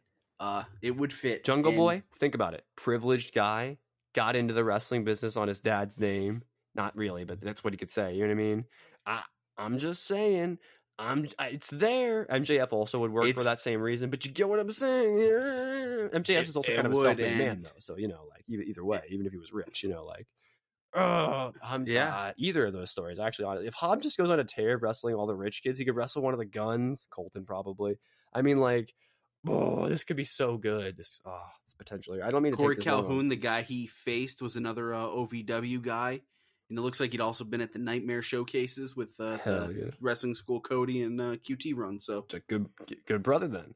Um, I like when they go through Ohio because we get a lot of these OVW guys, and Chris, of course, the Dave, Dave Chris from earlier, OVW guy and TNA guy, just just Ohio guy. Ohio guy. Um, what what a state. Um, anyway, um, I mean, it there, gave us Jon Moxley. Can I nearly, complain? uh, like a low key Chernobyl light happening in Ohio as we speak right now. I don't know anything about that. I I, I saw something like about there's like train. some town where there's trains crashed into each other and created this like fucking really like bad atmosphere. it's like That's not good. That sounds like fuck. Get out of Ohio if you live there. I guess. Yeah, Shit. It's like Like, we're gonna man. summon the aliens or something. It's Holy like shit. last night. I don't know if you noticed this, but Cumtown was trending on Twitter. It's like people were looking up a UFO that got shot down in Alaska, and while trying to find where it got shot down, they noticed there's a town called Cumtown. in Interesting. Might All need to pay a visit. Hello, what have we here? I may have paid a few visits already. All right. Um. So yeah, and the top flight was uh, on the show next. Yeah, just, I really hope they pick up the Hobbs story and actually run with it because it's. I think it's potentially really interesting. Uh, top flight and uh, Butcher and the Blade had another match. It's like the third match they've had on Dark in like the last like, couple months. I, I don't mind it though; they work together well. Uh, everyone being afraid. Uh, the bunny was there as well. I should say everyone being afraid of her is super funny. Obviously, everyone even on commentary. Um, Butcher has a new look. Uh, they fucked up with the legal man at one point. Oops. Um, ah, it's got to be confusing wrestling, tag team wrestling, right? Like, um, yeah, it, it yeah, fucking. or or that just was intentional and it was just really weird, but yeah, whatever. And then we had a we'll nice. be talking more about the Butcher and the Blade later, and I got a couple things I'm going to throw at you. Okay. We had uh, a beautiful little nosedive by Dante. Speaking of beautiful, we had Diamante, Emi Sakura, and Nyla and Marina versus Madison Rayne, Skye Blue, Queen Aminata, and Hyena Hera, who I believe is, I'm assuming, one of, of the friends of Queen Aminata, maybe, or something like that, or just a random wrestler they threw together. I'm assuming she's friends because Hyena Hera, Queen Aminata feels like it goes together, but maybe they just have really similar names. Um, and they just, you know, I, I don't know. It's just It, it looks like she was. She's a Nightmare Academy. She's been in the ring for a year, and her her trainers are QT, Cody Rhodes, and Alan Angel. So She's she. lo- I She's think probably she's just a okay. She's new. just body then. Okay, never mind. I don't know. Maybe I'm just racist then. Anyway, um, but I, I'm not even joking. That's literally the thought I'm having now. But oh well, eh, it happens to the best of It us. It looks like Um, she had a really cool match with uh. She's wrestled with the Renegade Twins a few times, so Okay, so maybe she's a friend with somebody in the back. Then maybe that's what I should just. Go Yeah. With. Um, look at me making myself a hole. Anyway, um, so yeah, we had Aminata on the show, which I liked. Um, she's good. She's really good. Obviously, and of course threw a cent on for the for the win by Emi. Um, or maybe it wasn't for the win, but there was a spot, and then uh, I didn't write down who won this match. Weirdly, I'm assuming it was the heels because it was yes, bunch of jobbers. Diamante, uh, the the Beast Bomb. Shafir Ah, gave. that's right. That's right. She Ah. kind of gave her that evil look at the end. I was uh, sick earlier this week, y'all. So give me a little break on the notes. Um, and we had Daivari in the main event of the evening. We had Daivari and Nese, the team everybody's paying to see, taking on Claudio and Young Wheeler. And uh, you know, a little bit of extra mustard from from uh, from Dasha here on the uh, on the intros. Uh, love to hear it. You know, um, Daivari tagged the wrong person. Uh, just leveled people with uppercuts. Did Claudio? Uh, you can't really go wrong with them big swing into a drop kick for the W, and that takes us to AEW Dark episode 182. Charlie. Yeah, a couple cool things this episode. Blake Christian uh, starts us off defeating Oh, and when I heard that music again for the SAP, I just, I mean, these these themes in AEW are fucking on fire, and it's so, it's it's. I'm so glad they are. I'm so glad AEW's themes have just completely 180 and now they're unbelievable. The past two years, past three years, honestly. Rouge defeated Aiden Park. I saw a lot of people tweeting about Aiden Park, so I must be a guy, one of those indie wrestlers that a lot of people are friends with. Rouge beat the living piss out of him. It was a good time. Kiera Hogan defeated Megan Myers. We've seen Megan a few times, but I, I like seeing Kiera Hogan get a win here. Some definite, I think, babyface potential with She hit like a really weird like flip back spot on the turnbuckle that I was like, what? it was it was a nice touch. Yeah. Uh, Dalton Castle took on a defeated Dante Casanova. Uh, we we liked Dante last week, Yeah, and Castle ended up winning with a bangerang, pretty quick, very quick actually. way too quick. They gotta get. They gotta let this man cook more. Let him cook. Mascara Dorada defeated Slim J. Dorada, I think this we're gonna see him more and more. Hopefully, it seems like AEW is developing a little relationship with him. Considering whenever you see people that are not signed pick up the victories on Dark, that lets you know a couple things. Like they're keeping an eye on him because even like Blake Christian's technically not signed to AEW Still blows my mind. and Don, uh, Dalton Castle not signed to AEW. But wow, am I just picking up on a trend on this show? Jesus, I, the next one's like this too. Uh, well, but yeah, wait. Before we defeating move on here, I just want to say something about about Slim J and then the commentary about Dark, just before so I can get out of my system. So I'm I'm sorry, Slim J has nothing. He's not worth putting on the show, in my opinion. Um, I have not seen a single match by Slim J that I enjoyed. Um, I, he just looks weird out there. I, I understand why he wasn't signed. You know, like he seemed very random to me when they brought him in with the Trustbusters, and then I think they've blown up the Trustbusters, but now they don't know what to do because we know Tony likes Jeeves Kay, and Sunny Kiss obviously is a is an OG, so you don't want to fuck them over. yeah, So again, I I, I think the scenario is fixed by having Sunny Kiss be the one in this match, okay. I, so I- and uh, you know what I mean. I, no, I think yeah, I agree with you. I we're both thinking the same thing here. Like, why did why did Slim J get this spot again? And it kind of feeds into my other point, which is that it, Mascara Dorada has had better matches on Dark than this. This was not his fault. I think he's fine. This had some length, man. This was the longest match on the show to this point. It just it wasn't good, and uh, the commentary on this part of the show was boring as hell. And I will say this about AEW Dark's commentary: if Excalibur and Taz are not going to give enough of a shit to actually sell the wrestlers on this show, that's why I kept bringing that up throughout Elevation. By the way, was setting up this point. Is so like the commentary that they give for Dark is so bare minimum that it just doesn't even feel like it matters. They phone it in so much. I don't even know if I'd call it that. I think they actually genuinely don't give a shit about Dark or the people on it because they know their spots are already secured on the show. So they don't give a shit to actually sell the other wrestlers. Um, nor does Excalibur actually do that on the shows either. He just like, oh my god, look at this move. I know seventy five moves. I'm over it. I don't need those guys to do that. If, if we want to give somebody else that role of, of commentary, and if nobody else wants to do it, then I guess let them do it. But I, I can imagine there's plenty of people in the back, you know, that are pretty good at commentary that probably would be willing to do it. Um, and Helico sat in for one episode of Elevation's commentary once, and it was great. I'm saying there's people back there that actually want to try and put other people over. I just don't see Taz and Excalibur. And my my fa- one of my favorite duos with Excalibur, and you could do this on Dark if you want to keep him on Dark, is with Chuck Taylor. Chuck Taylor doesn't get enough reps anymore. Let him do the fucking same exact commentary spot that you're letting Matt Menard do, unless he just doesn't want to do it. Because Chuck Taylor is, I, I'm not kidding. If you guys have not seen Chuck Taylor on commentary, he's literally S tier. He will be a fantastic fucking commentator when he wants to and he's also he brings out the best in his other partner. So I, I can't say enough about Chuck Taylor. It's like it's like when Kevin Owens jumps on a mic and for commentary. It's just it's so natural, just like Matt Menard has been so natural. Um, but I'm with you here. I, I this match didn't do it for me. The only thing it did for me was Mascara got a win, and I'm happy he got the win.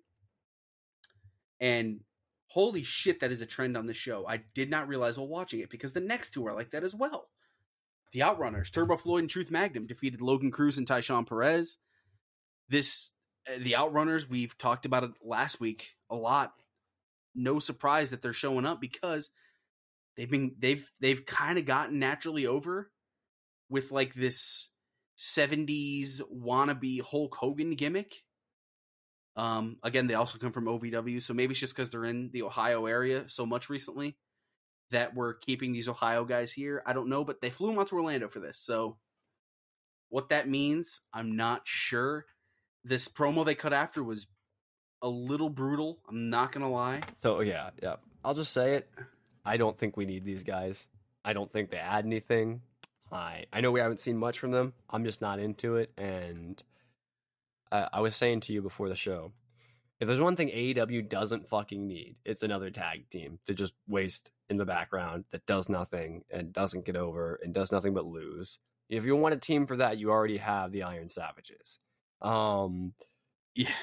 Do we need an Iron Savages 2.0 just If- called the Outrunners? I'm just wondering if these guys are going to be one of the newer teams we see a lot on Dark when it comes to putting over some of our like an Iron Savages, a claim to uh like uh the Wingmen, the as long as they don't Workhorsemen. get signed to an AEW contract or at least a permanent AEW contract or like a semi-permanent, you know, like an actual. I'm deal, guessing it's going to be the same deal some of these other guys got, where they're just they get they get paid to show up. I, kinda I'm deal. fine with that. There's plenty of people on deals like that that I'm, you know, but like I don't, but I could just see the wheels turning in Tony Khan's head, and I just hope that they stop turning and he just decides not sign them because he he. He does seem to make drastically like quick decisions sometimes when nobody else seems to agree, and sometimes he's you know what it is, and you know what it is. This is the problem with their gimmick. You ready? Okay, It feels a, a little bit too carny. No, honestly, I think that could work. It, they're just not good at it. I, I don't think it could work anymore. Really? You don't think like the gimmick throwback- they're trying to do, the gimmick that this Hulk Hogan fucking gimmick they're trying to do, it does not work in the modern day. You know it- what? it I didn't just get a Hulk doesn't. Hogan vibe. You know what vibe I got from them? Macho Man. No, they're both trying to be uh Brian. Uh, Brian. Uh, sorry, they're trying. I can't think of his actual name. They're trying to be Road Dog and fucking. They're trying to be like that. That's what it felt like. It felt like they were about to be like, "I'm the bad." Like they literally even did the similar intonation of "I'm the badass Billy Gunn." Like they did that. They were just being them. They were being like DX back in the day. I, I'm worried because they have such a funny look, and when they were out there with the acclaimed at the begin, like before the match started, it did go off pretty well with the crowd, and it was funny. I just think it can get ran into the dirt a little much, and like I said, maybe they What's- can win what's over with the- their wrestling the- ability. What's the um? We always talk about this. What's the ceiling for these guys? I don't see them as tag team champions, even if they really improve. Yeah, but I, I don't either. But you know what? I would have said that about the team that are our champions. No, So- no, I disagree. I would have said the acclaimed could become tag team champions from the first time I saw no, them. I they're just not our champions. Oh, the current champions, you mean? Yeah. Oh, okay. I mean, Yeah, I, I, I still thought don't they were think that. dead I still don't think that about them. So we'll get to that. But I thought they were um, dead in the water even on their like thirty and zero streak. yeah, yeah, that'll be fun. Uh, Balianaki, he kicked ass. Yeah, that was great. I this is Love seeing Mesa Ruga on the show. I do too. Did she change her name in other companies but not AEW? What's she going by in other places? Son of a bitch! It's like ah god, hold that thought. Pen pencil Holding. that thought. She's she's the best. She's fantastic. We all love her, but she has a different name in another company. May Saint Michelle. Oh yeah, I'd heard they'd mentioned that before. I think it's just like multiple names, multiple gimmicks. It's like if Bryan Danielson went back to WWE, he'd be Daniel Bryan again. Like you know, Yeah, some people um, own the copyrights to names and some people don't. You know what I mean? But Balianaki, so that's Balianaki, the Outrunners, Mascara Dorada, Dalton Castle, and Blake Christian all got wins, not signed to an AEW roster. But uh first win in his five AEW outings for Balianaki here. And he I, I thought it was pretty nice. Yeah, smooth movement, looked really good, clean drop. He had a really, really clean missile drop kick. Why did he keep correcting it to middle drop kick? I hate my phone. Anyway, um, Uh, the Fisherman's Brainbuster was really clean yep, too. he had a heavy ass forearm at one point. Like there was like a little quick forearm spot. It was just be like one of those quick ones. But this man's Japanese, or sorry, trained at a Japanese dojo. So he's not Japanese. I think he's Indian, but um, he's trained by a Japanese pro wrestler and in uh, I mean soccer, obviously in some ways. Uh, but um, I also love that they kind of uh, extrapolated a little bit more on Chaco Pro here because uh, you don't hear much about that. And each guy, each guy square in Japan, I can speak English and apparently Japanese in this case. Um, but um, yeah, I just thought it was a solid performance from him. But like it was one of those quick little forearms. But because this man wrestles in Japan, it fucking leveled the other person. So you know, like it, Yeah, and, and you know what his his uh companion here, Rico Gonzalez, I thought looked fine. He, he looked like he uh he looked like he belonged too. Yeah, I feel like he Um, is somebody, but I just don't know where. Like he's not like somebody, somebody, but like he's known, like he's a known quantity, kind of like uh the next guy that we had on the show. Huh. I guess he's trained by? AR Fox. Everyone fucking is. Literally, AR Fox. Okay, not. I'm so glad we were on the AR Fox train before they signed him. Like actually, like genuinely, because like See, he's someone we saw right away that I think that they should that it made sense to sign. And Tony Khan apparently thought the same with the next match. absolutely. Uh, Konosuke Takeshita took on and defeated EJ Nduka. I've I'm a little familiar with him from uh, Twitter. Uh, he was in MLW and he's had some good work in MLW, but he is a big guy. And again, I don't think Takeshita looks small against him. This guy's build is six foot eight. hot take here. Everyone said that, like everyone acted like because he got signed out of this match that like this match was insane. I, I thought it was really kind of a short match. Like No, yeah, I don't think the match was anything special here. I think this is a sign, though, of just bringing this guy in makes sense. He's a little older than I thought he was. Not gonna lie. He's still pretty young for wrestling. He's 34. I just he actually he literally looks like he's 25. I guess that's a testament to how well he takes care of himself. Um, he looks fantastic. But yeah, Takeshita here in the main event match of Dark, and then he follows us up by wrestling MJF. So if you're watching chronological order, uh, it's that's what I like. I, I like little things like that. But he tried to lift him up for a suplex. Duca responded with an elbow strike. He hit a really clean spear that got the crowd into it right away. Um, looked like he had full control. He nailed Takeshita with a blue thunder bomb for a near fall. Takeshita would go on to respond with his own blue thunder bomb. Wasn't able to put him away. Takeshita followed it up with a high knee strike, a brainbuster, and a running knee strike to pick up the win. And I think the guy sells well. Hi- His spear clearly got people excited. I think there's something here. Do you know what he has? And I just noticed this, and a lot of AEW wrestlers don't have this. He doesn't move super fast. Like not he moves faster than like a lot of guys that size, but he's not like fucking Wardlow, but or Brock Lesnar or something that can move ridiculously fast for that size, right? But you know what he does have? He has that wrestling like impact and timing. He knows how to bump properly. That's something that I don't think everybody has in AEW. I think it's something you get with time and, and rhythm in the matches. I think Jade recently got there. I think Marina recently just got there, you know? Um, and I think this guy has that, and that's what makes him stand out so much in the ring. Because when you're watching AEW, you can kind of you can kind of ignore a lot of that sort of like really basic stuff that you would see in like a WWE match. but like it always stood out in WWE to me, you know, to everybody. And that's I think when people say match quality is low for a wrestler, that's really what they mean in WWE because I don't know like they don't do what we do where we like I like you know replay the same spot 15 times trying to understand what the hell was going on there, you know, um being like what? But anyway, um I think he has that like impact, that timing, that sort of I don't know, something about I don't know what I'm looking for here, but I think you know what I mean.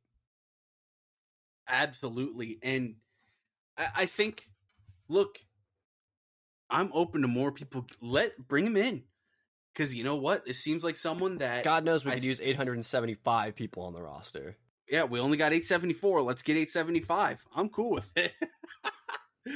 but no, uh, this I think it makes sense. I, I was a little shocked to see it, but when I was kind of looking around on Twitter, it seemed like some people were pretty excited about it. So I think he's got I think he's got a little bit of a following that had been kind of rooting on him since uh, it looked like he did not get really a good uh, a fair shake in NXT, and that kind of inspired him to go on. And then he went, took advantage, created this new character in MLW. And look, I'm always open to it. So Look, we all know having stands doesn't guarantee you shit in AEW. Otherwise, Maki fucking Itoh would be all over fucking marketing.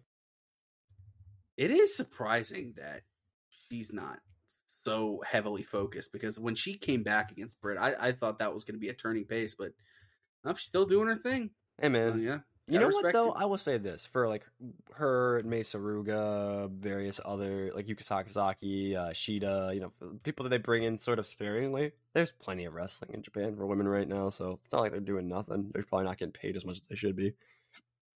Yeah, that's the only thing. But Yeah, exactly. I was also Um, saying that this was something I noted in the match. It was super short, and I wish I could tell sometimes more when someone was being carried because I kind of wonder if that's what happened with Konosuke and this guy. I'm not saying this guy can't wrestle. I'm saying I wonder who was like the one that made this match so interesting to people. You know, like I I don't know. So it'd be I wish I was a wrestler so I could know, but I don't, and I'm not. So and I'm not going to become a pro wrestler things, just yeah. to find out. So fuck it, have to. Um, so okay, we covered the beginning of AEW Dynamite here with MJF. A video package is showing of Samoa Joe talking about his reigning TNT title last week. He mentions Wardlow wanting to take his title from him, but he'll take everything from Wardlow in return. Up next, we had the ladies. Uh, up next, they were second, so the first half hour of the show, which is not something that happened too happens too often. We had Jamie Hayter taking on and defeating the Bunny in a title elimination match. Um, no one's really sure if this was supposed to go longer. Bunny ended up run uh, landing pretty rough on a second exploder by Hayter. We came back to commercial, and that was about 30 seconds before the finish. So, was she okay after that bump? She was helped to the back after. I don't know. I heard she might have been concussed. That was just a rumor, though. I don't know if it was actually true. yeah, Um, if she landed really funny with seeing stars, call the match right there. That makes sense. Come back from commercial, do this, do this, and let's call it. Call it a night. Um, so yeah, this was pretty quick. Uh, I think the main part here is honestly after the match. Uh, there was a cool little face off between Britt and Penelope. Is that a match that interests you? I mean, potentially. It depends on where Penelope falls in this. Um, like if Penelope ends up being an ally, obviously In the war, right? Yeah.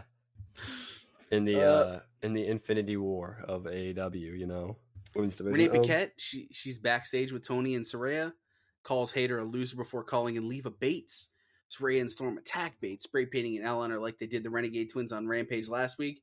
They said they aren't here to make friends. So I mean, they're basically just like bully straight out of a mid two. I gotta, I gotta see what uh what our boy Peter Avalon thinks about this on uh on BTE.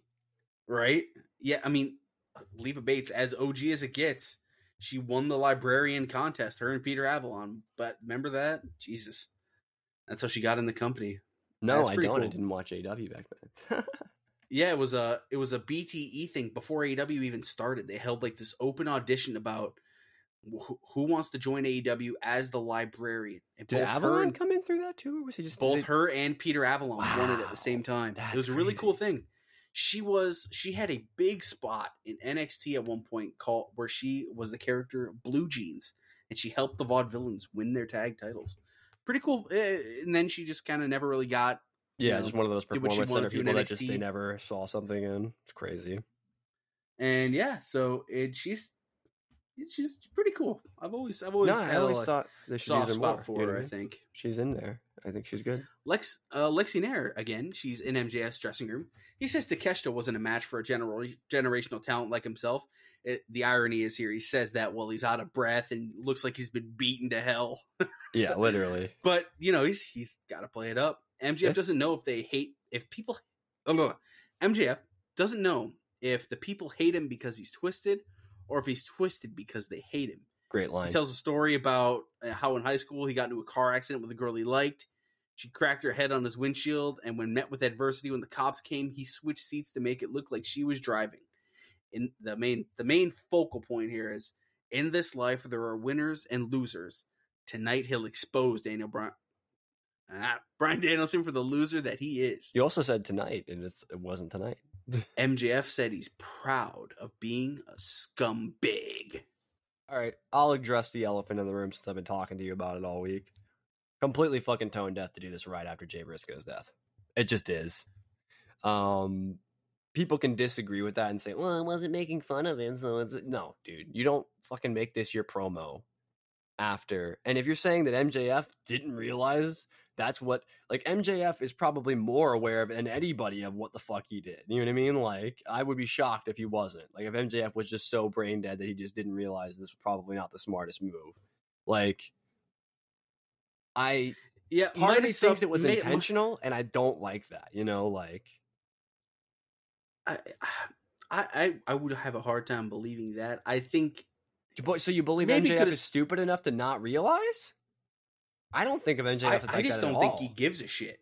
That's what I mean. That's what bothers me is that he doesn't care. Like, okay, great, you don't care. I think they did their tribute thing last week, and now it's a new week. You know, You can't just do that. That's not like it's just we're not just like what. So we tribute I- the guy, and then we're gonna say, but we don't care. It's the wrestling business. Now we have to do a story that involves the exact kind of that- shit. I, I don't know if that like it.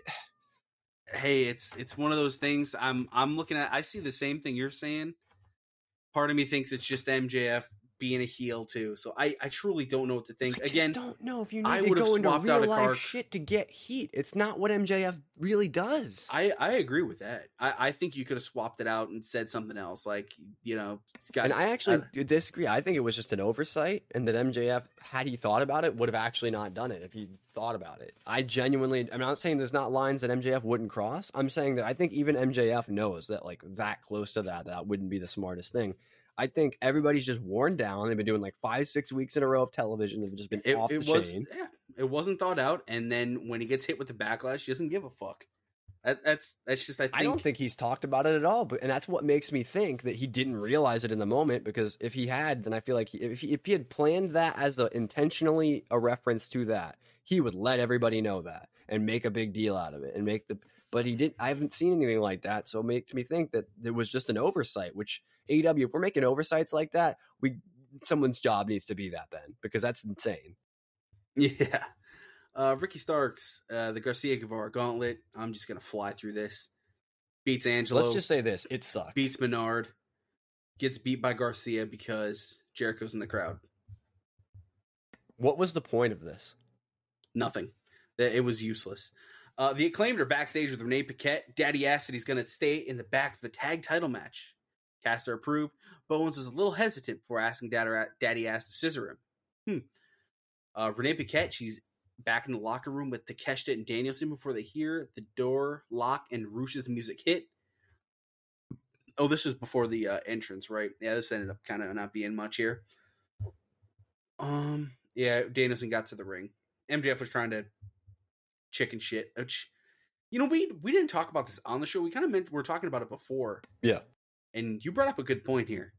I thought, um, MJF, the whole build of the title was, you know, he he's on level with everyone. He was he's the best wrestler in the world. But when he won the title, he kind of reverted back to a chicken shit, which, you know, I guess I didn't really give much thought to it until you kind of pointed that out, and I'm like, you know, it was what? actually Son on the show. bitch. It was I mentioned it during the match because I, I yeah, MJF he kind of the back reverted back to that, So and I just don't like that. I gotta. I'll just throw a couple of theories at you as to why that might be. Like I said at the time when we brought it up, that maybe he just realizes he's a big target now. But I think it's also possible that MJF realizes this is in character, by the way. This is kayfabe. Kayfabe MJF realizes that the reason why he got to where he got was not because of being that guy that wrestled and was the best wrestler in the world. He got there by being a chicken shit heel. You know what I mean? So Yeah. how's he going to stay there? Same way. So I, I could see that. Yeah, I, I could see it. Um, we've talked about the badass match. All right, Shivani's backstage with uh, Quinn and Murray from Practical Jokers. Uh, Murray has Floyd the Bat from Jericho's been on the show, and they're just plugging their new show. I don't mind that. Like, I, I don't mind cross promotion. It it was harmless fun, and it didn't I mean, we got like guys. six fucking months of roads to the top fucking advertising. Exactly. so- I, I don't mind cross promotion with something as fucking popular as Impractical Jokers. Every time I log on to Facebook, I see people posting about that show. So maybe they'll get an AEW spot on there. Who knows? The Elite and the Young Bucks with Don Callis, Michael Nakazawa, and Brandon Cutler defeated AR Fox in Top Flight. And again, following the Danielson Rush match, unfortunately, I kind of was like looking at this a little bit through a rose lens, of uh, if that's the right term there Some it rose-colored glasses, as they say. it didn't it didn't hit as hard for me as you know if I would have just turned this match on Raw right now. Hmm. Um, I thought it was good. I thought it was perfectly fine. I think AR Fox, obviously, look who's all involved. But I think Right. that the violence of that other match and the Takeshita match already happened, and the fucking gauntlet that was dog shit. we didn't even talk about that before the show either. Like, It, was such a, a down segment that it's not even worth bringing up. Yeah, I thought about. I think I low key thought about flipping off the show for that match, and I was like, ah, Danielson Rush, whatever. I just I thought they'd do something with it at least, but yeah. Yeah, and you know this is per- this was a good match. Uh, and what did you th- what did you think of this match? And uh, any anything stick out to you from uh, A- our guy AR Fox getting, getting a big spotlight against Kenny Omega and the Bucks? Yeah, I mean, I wrote down a bunch of stuff, just like random stuff throughout the match, but I won't go into all that. Uh, I liked the spot where Matt Jackson pinned three people at the same time. That was cool. Um, it was just a really great build throughout the match. Um, matching ge- matching gear for Fox and like I liked uh, seeing Dante and uh, and Darius in the uh, AR Fox style pants. That was pretty cool. Um, or tights, whatever you want to call it. Um, the big note that I took away from this uh, and this is uh, for some reason a theme of this week. Maybe it was just stuck in my mind because it was standing out. Don Callis is actually good on commentary. You know what? Maybe there's your other guy for for for commentary with Excalibur on Dark. Maybe it's Don Callis, I'd be okay with that. I could buy into it. and you could have enough tension between those two that you still hold that sort of jokey, sort of backhanded nature that you have between him and Taz. Um, I'm not trying to take away Taz's paychecks. I just, I don't know. I I don't see them getting rid of Excalibur from that role because he's like synonymous with Dark at this point. So I don't know. Um, I like the Elite barely holding on to the titles here. Like they they could have lost. Like so, someone pointed out. I think it might have been maybe it was Alvarez, somebody like that. That the reason why they had this match, well, the Bucks couldn't beat Top Flight, right? So the only way they're going to beat them is that they include AR Fox. Um, and then AR Fox was unpinnable in this match until the very end. So they just barely hold on to those titles. Makes AR Fox and the and uh, Top Flight look really strong in that process. Um, I don't know where they go from here because it feels like every time Top Flight get in any kind of title situation, you just assume they're going to lose. Kind of like how the acclaimed were for a while. Um, and yeah, so- which which hey we've seen, and it doesn't necessarily mean the end of the world because right. there there was a there was some stars for them to grab. Um, yeah, good uh, good stuff there, and I I like I like that uh I like the the pinning here and, and just the ending of the V trigger, the one wing angel angel attempt. It, AR Fox, I, I'm I'm just very happy for the guy. I'm very happy for him. It's got to feel like everything. I, he's been struggling for years. and training all these people. It's got to feel like it's all starting to be stuff. worth it, right? right. I I hope so. I, I imagine he's a super humble guy because of that. You know. It's just so funny. Another guy we were randomly talking about on the show. Who do we, who's he trained by? AR Fox. God, the, the things he's done for this business. Uh, Lexi Nair is backstage with Stokely. Said there are no cracks in the firm. All the problems stem from Hook, who walked up behind Hathaway, put him in an armbar. Nair pleaded for him to let go, as he told to be cautious of his words. Yeah, I have no idea where they're going with Hook. Me either. Okay. Mid event time. the Guns defeated the Acclaimed. They are new AEW Tag Team Champions. The match itself, meh. Thought it was kind of weak. The El Paso crowd overall, though, I, we didn't mention this throughout the show. They were hot for like Yeah, basically everything, Yeah, until, like were. all the way up until like the last match of Rampage. Like insane crowd. and ha- after such an an entertaining episode of Dynamite, having our final shot of the acclaimed and Billy Gunn just kind of standing there with no titles and and seeing the guns with the titles as our closing shot, it made me feel like a little certain way. Um, God, where do we even talk about the match? I guess I'll just kind of jump to the end here because the meat of this match was just kind of, you know, There was an "Oh, no Scissor Me. Daddy" chant. That's about all that was worth talking about. Besides that, oh, and there was also a lot of signs in the crowd for the acclaim. Like I noticed a lot more Yeah. than you normally would see. So So so kind of towards the end, um, Billy Gunn does not intervene on the Guns' behalf. Important to point out, as I mentioned last week, I thought if the Guns had a, ch- a chance in hell, it was going to be because of Billy Gunn intervening. It's not the case. Bowens tried a discus forearm on Austin, who pulled the ref in front of him, and the ref bumped outside. Austin hit a quick draw on Bowens, grabbed the title, but Billy Gunn hit the ring. He shoved Bowens out of the way, and Colten hit his father with the AEW Tag Team title belt.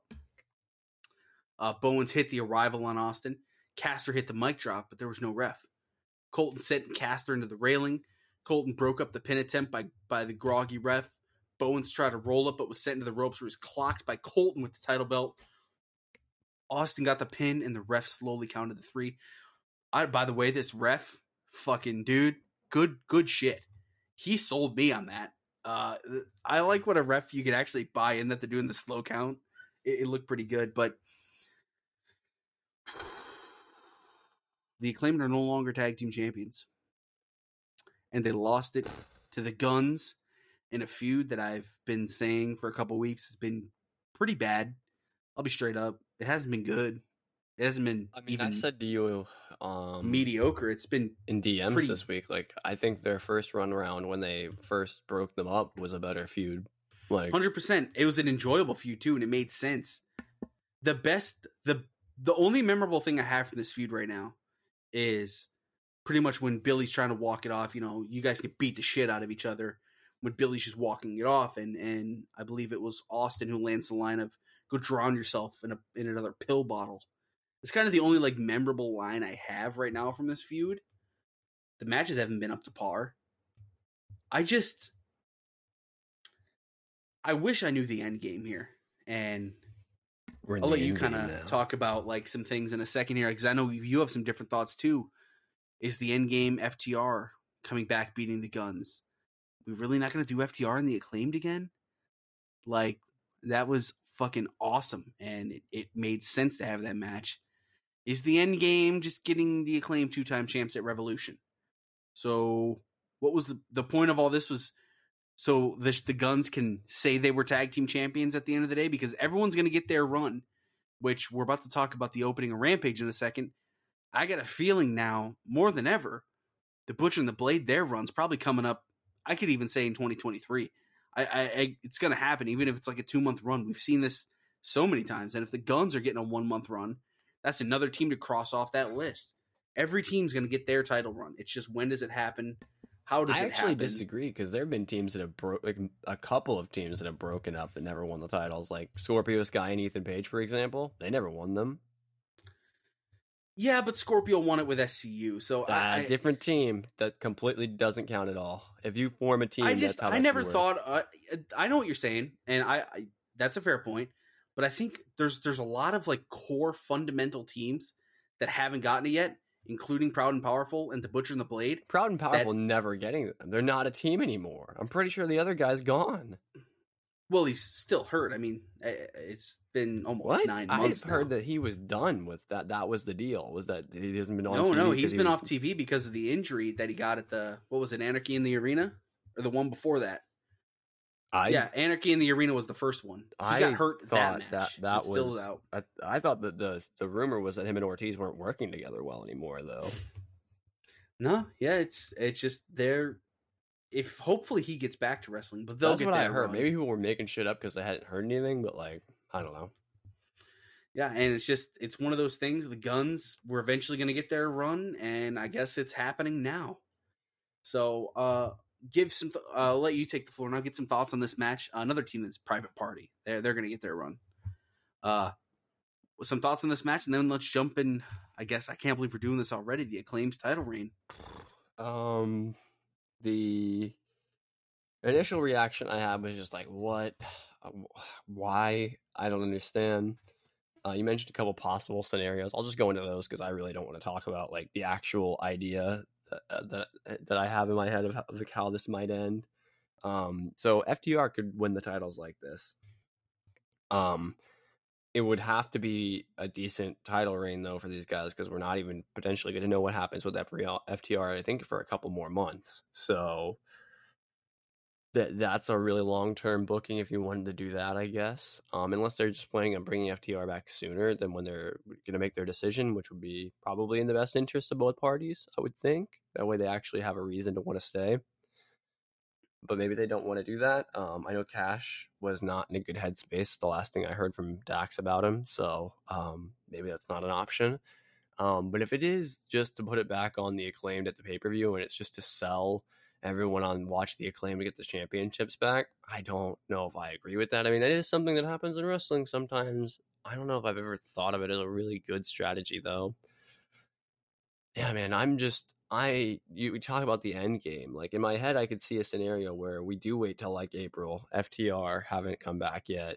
They finally come back and this is going to be the pivotal moment where they give Tony Khan the opportunity to you know, give them a reason to stay. I'm not saying the championships have to be it, um, and then they put on a really good match with the guns, and the guns retain.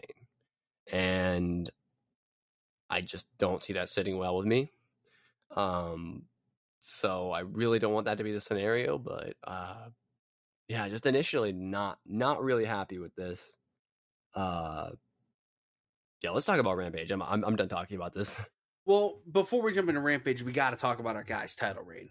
Uh, because unfortunately it's over. And you know, I was kind of just scheming through the titles. Uh, only one team has won it twice, so maybe that's something they want to make the acclaimed another one. So, uh, FTR, the acclaimed, either way, if those guys win it back, they'll be the second. I mean, if they put the acclaimed on the same level as the Bucks, that'd be cool. But I don't think they're going to do that. Yeah. Uh, so for their actual title reign, it was the fourth longest uh, Young Bucks at 302, Omega and Page at 228, Jurassic Express 161, and the Acclaimed at 140. And just a little rehash here the Acclaimed won it off of Swerve in Our Glory, which that was a really fun program. And that was a fun. I think by all accounts, that was like AEW's like singular. Like if everyone had to pick one match from AEW that was like to got the match of the year, that might have been it. You know what I mean? Like we're just talking purely what it did for the company. I mean, yeah, it was. It, it elevated was two fun. guys from upper mid card, you know what I mean, to main event status, basically in one match. Yeah, literally. So, okay, we had a few title defenses, thankfully. Really, I mean, overall, before we even jump into this, I really enjoyed their title reign. I thought it was a big success. I think this is not unfair to say. I think of all the title reigns that we've seen since I've been there, maybe with the exception of Jade, but it's been kind of rocky. I think you'll even agree with Jade. It's been up and down at points. Um, probably the most entertaining one to watch from beginning to Oh end. yeah, most entertaining. When I think of Jade right now, I just think of dominant. Like for her title reign in my brain, I see dominance. That's what I think of when I think of Jade too. this title reign, I see entertaining and good matches. Uh because let's not even let's just jump right in here. They win it at Dynamite 155. So Rampage the following week, they defend the title against Private Party and the Butcher and the Blade. Three core AEW teams. Bro, we make Really? the joke that the first team everybody faces when they win the titles is fucking private party in one form Yeah. or another. It's so funny. I'm sorry. I I it is and it's it works, I guess. Is They Mark then- Quinn still hurt? Yes. God damn it. So him and Matt Hardy, Ethan Page still doing their thing. Three weeks later at Daily's Place, tag team title versus trademark. The acclaimed defeat the varsity athletes. Yeah. I mean, it didn't suck or anything. It didn't suck, but they made it fun. I remember at the time I was saying, I was like, this is really what we want the acclaimed title reign to be like. and it, it ended up not being so. Then and then, God, what is this? If that was October twenty first, so November nineteenth, almost about a month later, at Full Gear, they defeat Swerve in Our Glory. Twenty minute match. They cement themselves as just certified fucking this this this reign's legit at this point. No, they're not. They're not just pumping it back on Swerve in Our Glory because Swerve in Our Glory was doing their own thing. About a month later, uh, three weeks later, they defeat FTR, and that was the match that you could have sold me either way because FTR was in the they were in the beginning stage of when they were kind of starting to lose their titles but they hadn't lost like they just they got pinned by someone right before that match and i don't remember who now of course. I think it was But- the guns. was it? But they just got pinned and i was like huh okay keep an eye on that. And yeah ftr and the acclaimed i really really love this match. And then our next program was the acclaimed uh, taking on and defeating jeff jarrett and jay lethal this was at dynamite 170 so four weeks later and then two days later at battle of the belts the Acclaim defeated jay lethal and jeff jarrett in a fun little matches i thought those matches were actually fine slap none. I wasn't looking forward to the feud when we realized it was happening, but I thought the matches delivered. And then, of I'm, course, I'm going to take it a step further. I think that feud delivered. I think uh, overall, it the feud good. did deliver. And then their last match as champions was uh the one where they lost. Gun not fun. So, so one, two, three, four, five, six successful defenses, and eight matches with the title involving the one they won and lost. So, yeah, 140 days. I'm. I mean, it's been like four days, and I'm still a little bit in shock, man. I yeah, I, I part of me believes they're getting the titles back at Revolution. I just I it's such a especially after the reaction. Like I just I I don't I don't think anybody was happy about this other than maybe the guns. You know, I think we really need something special. I, th- I, I and you know what? And I don't think it's going to happen because the guns didn't deliver against FTR. It, that wasn't the match. no, They, this match they didn't deliver. Like I'm not picking on them. That's the thing. I want these guys to be great. I like Colten a lot. I I think they still have- genuinely believe if you split them up, they would both benefit. And and and for what it's worth, I thought Austin delivered that beautiful line during this feud. During this feud, so I I think. Do they have talent? Of course. We're not going to sit here and go like, like some people are just spewing some pretty vulgar stuff at these guys. I just think they need to do something now to really. I, am trying to think of the right words here. Maybe cement their spot as these these guys are going to get booed out of the building, man. Right? Yeah, you know what the problem is? Is that they don't they haven't like in the minds of fans earned their way to this spot yet. Whatever that means, Which is kind of crazy. and they now need to spend every waking moment of every program going forward earning that and by the time they get there it'll probably be close to the end of their run so it'll it, it will be ultimately good but not that great for their careers overall in my opinion and you know these guys had such a traditional like way that they've gone through the ranks too. I mean they they started out honestly they had the big win streak right? That's that was like a year long win streak and then that was kind of it was even longer than that i think. Who the fuck even beat them? Dark dark order was that their first loss? I i No. can't remember. I know that colten had like a singles winning streak for like the same amount of time too pretty much like ugh. It's just it's kind of wild that it ended up being that scenario thing that that the way that went down but okay i guess i'm looking at uh trios matches their first trios loss was against the dark order it looks like So Um, I'll just say this: like th- nothing that they've done so far that we've watched has done it for us. That's just a good way to put it. Like, yeah But we've also always acknowledged, and especially me with Colten, that there is something there. But it just like I think the the first smart move they did was splitting them off from Billy Gunn, get them out of their dad's shadow, all that. Um, you know, and I also think it's good that there's just the guns now at the gun club. Uh, connotations there, I'm not sure, especially with AEW always doing. You know, AEW does that stuff. At least they did that stuff with um with Fyter Fest regard or not Fyter Fest. Um, what was the one that The they did? Guns is a much better name because it is the Yeah, last name. better too. Yeah. name and also I just you know they did that event when um for that like uh mass shooting that happened forever ago. You know what I mean? And it feels again. It's like the Jay Briscoe thing. That's not something that's going to ever have like a you know a, a whatever you want to call a statute of limitations. We'll use the legal term, but like there's not like a, a appropriate amount of time after that happening and your company doing something associated with it to then have like a group called the Gun Club. You know. But anyway, um, so I think everyone realized again these are the kinds of oversights that I mentioned earlier. It, it, they happen, but like you got to get a lid on them. You know. Um, yeah, I just uh, like I said, they're gonna have to earn it with every segment, and if they don't, it's gonna just be like. I can't give you a WWE example off the top of my head right now, but like there were times when people got Jinder fucking Mahal. Jinder Mahal had to earn that respect every time he went out there, and he never got it. So everyone just hated on him and shit on him the whole time. Is this going to be Jinder Mahal the tag team? Yeah, I, I hope not, uh, but it, it might be. So, yeah, kind of wild the the route that they've taken, but these guys, you know, their first match was AEW Dark sixty two in November of twenty twenty, and they've they wrestled the shit out of Dark. They were on. It looks like 11, 11 out of twelve Darks in a row before showing up on TV at Revolution in the uh, Casino Tag Team Royale. Is So, this too far? Is it weird for me to say that I don't feel like I've seen them really improve? Really, at any point? as a cohesive team? I don't think you're wrong. I think we Individually, ha-. I think we have seen Colten improve. A Oh lot. yeah, definitely. On yeah, that's why Colten and- sticks out so much to me. I think. and that's not us picking on Austin. That's just saying Colten has really, really stepped into his own at times. So, yeah, let's let's jump into Rampage. Um, we kick us off with uh, Moxley, Claudio, and Wheeler taking on and defeating Kip Sabian and the Butcher and the Blade. I'm gonna let you take the lead on this match. Uh, what do you think overall?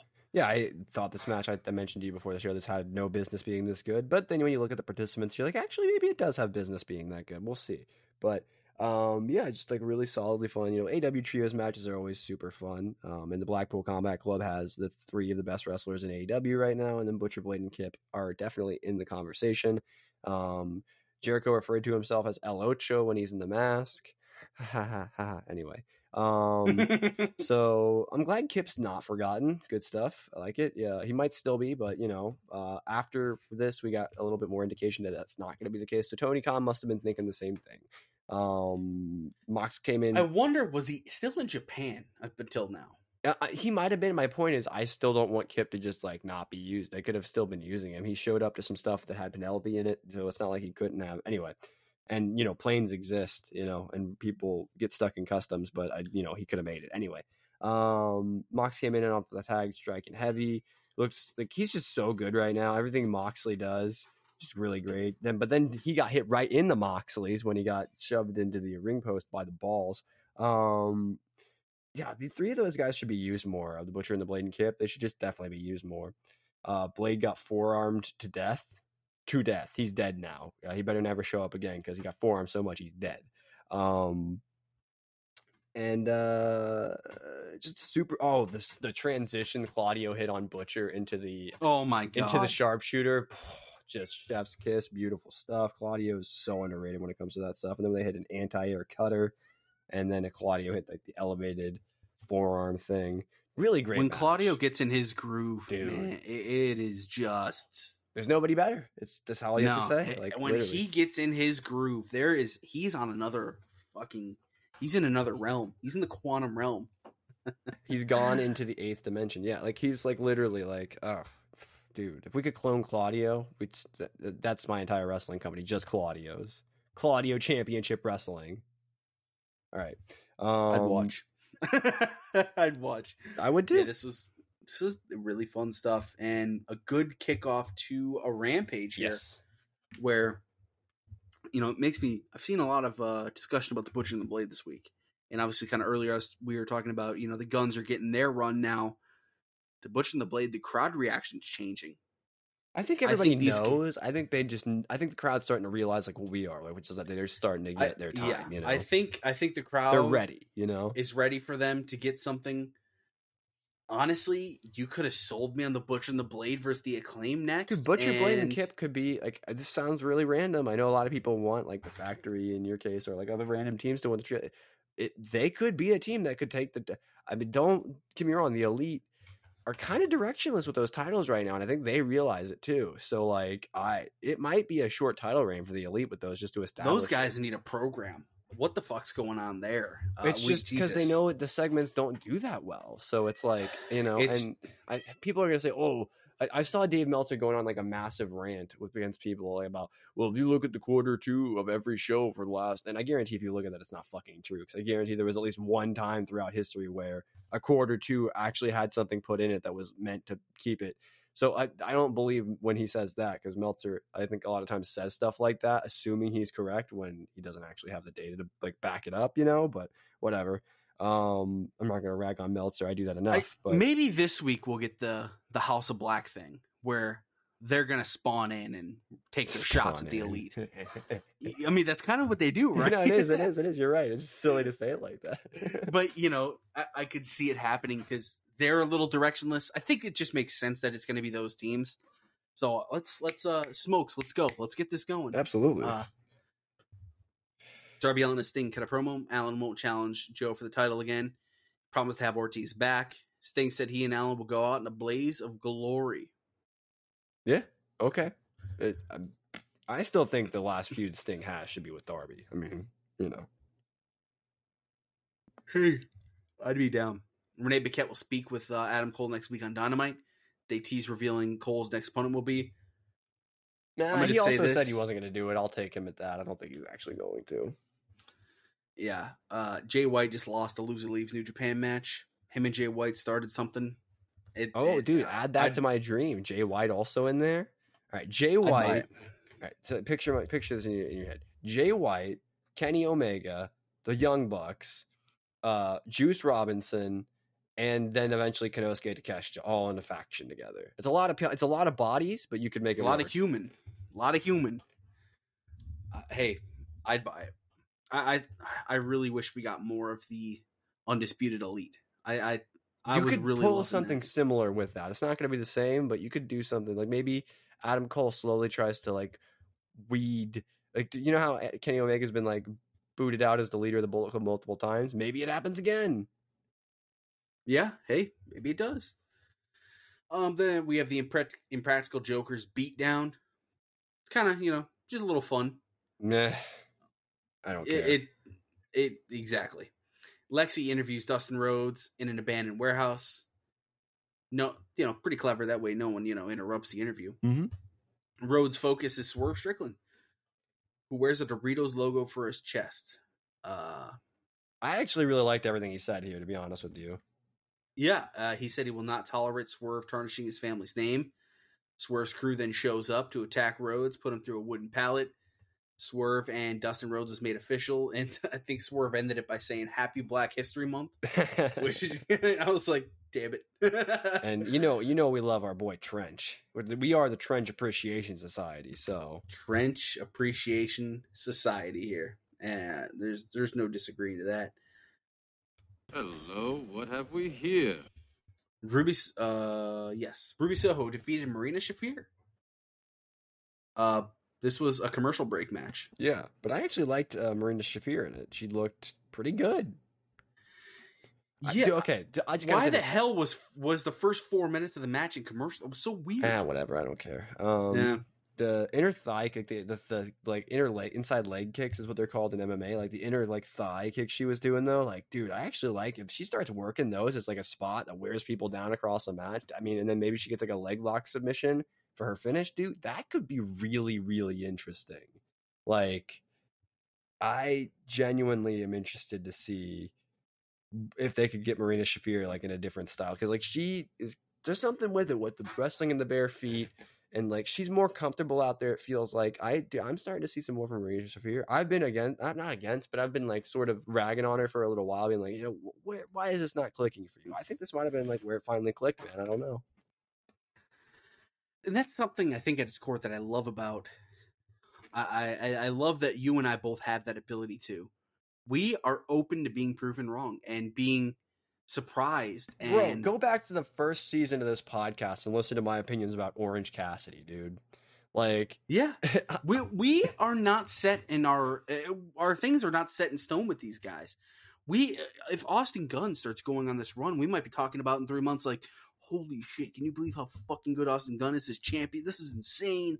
This guy, he's he's the best on the mic we've seen since sliced bread. I mean, who we could be talking about Slim J as our favorite wrestler. no shot. It's I'm, just- I'm always gonna rag on Sanjay. that one pushing it too far. Hey, dude, if you would have told me like nine months ago I would be in a Marina Shafir as much as I am now, I would have said no shot. So, hey, hey, for what it's worth. Slim Jones. After the match, Toni Storm and Saraya came out to call Soho baby girl and recruiter for the Ladies World Order. Jamie Hayter and Britt ran in, start brawling. They broken up by a gaggle of officials. Excalibur announced Soho v Storm v Baker for Dynamite. So we're finally gonna get that match, which is good. I'm glad. Sometimes they just like disappear matches like that that were supposed to happen, and I'm glad we're actually getting it. Same. I'm down with it. Nair, uh, Lexy Nair, tried to interview Mark Briscoe. Sterling interrupted uh, to offer Briscoe his services. Briscoe politely declined. Uh, so Sterling called him a stupid chicken farmer. Before Briscoe could destroy Sterling, Josh Woods stepped in to remind Briscoe he's not in Delaware anymore. Briscoe v. Woods was made official for Dynamite. That's gonna be a good match. So I think uh, we're definitely seeing some more uh, Mark Briscoe. I love that Mark Briscoe's leaning full on into the way they used to cut promos too, man. It's he's gonna be like His a little living. faces after saying something. Do what? This guy's his little faces that he oh makes, yeah, yeah, like yeah. it's good With stuff. the eyes closed, you can't even see what he's saying. Like you can't even read the expression. Just oh, it's very. It, I love that he's gonna be literally like a walking memorial, not memorial, a walking like he's gonna be the embodiment of the Briscoe legacy, just walking around, and that's that can only be a good thing, you know. Ooh, Yeah. I'm actually really interested to talk about the next thing. I don't want to just like move on if there was something else that you wanted to add about that, but uh, uh, Nope. but by the way, Josh Woods, great first opponent like that.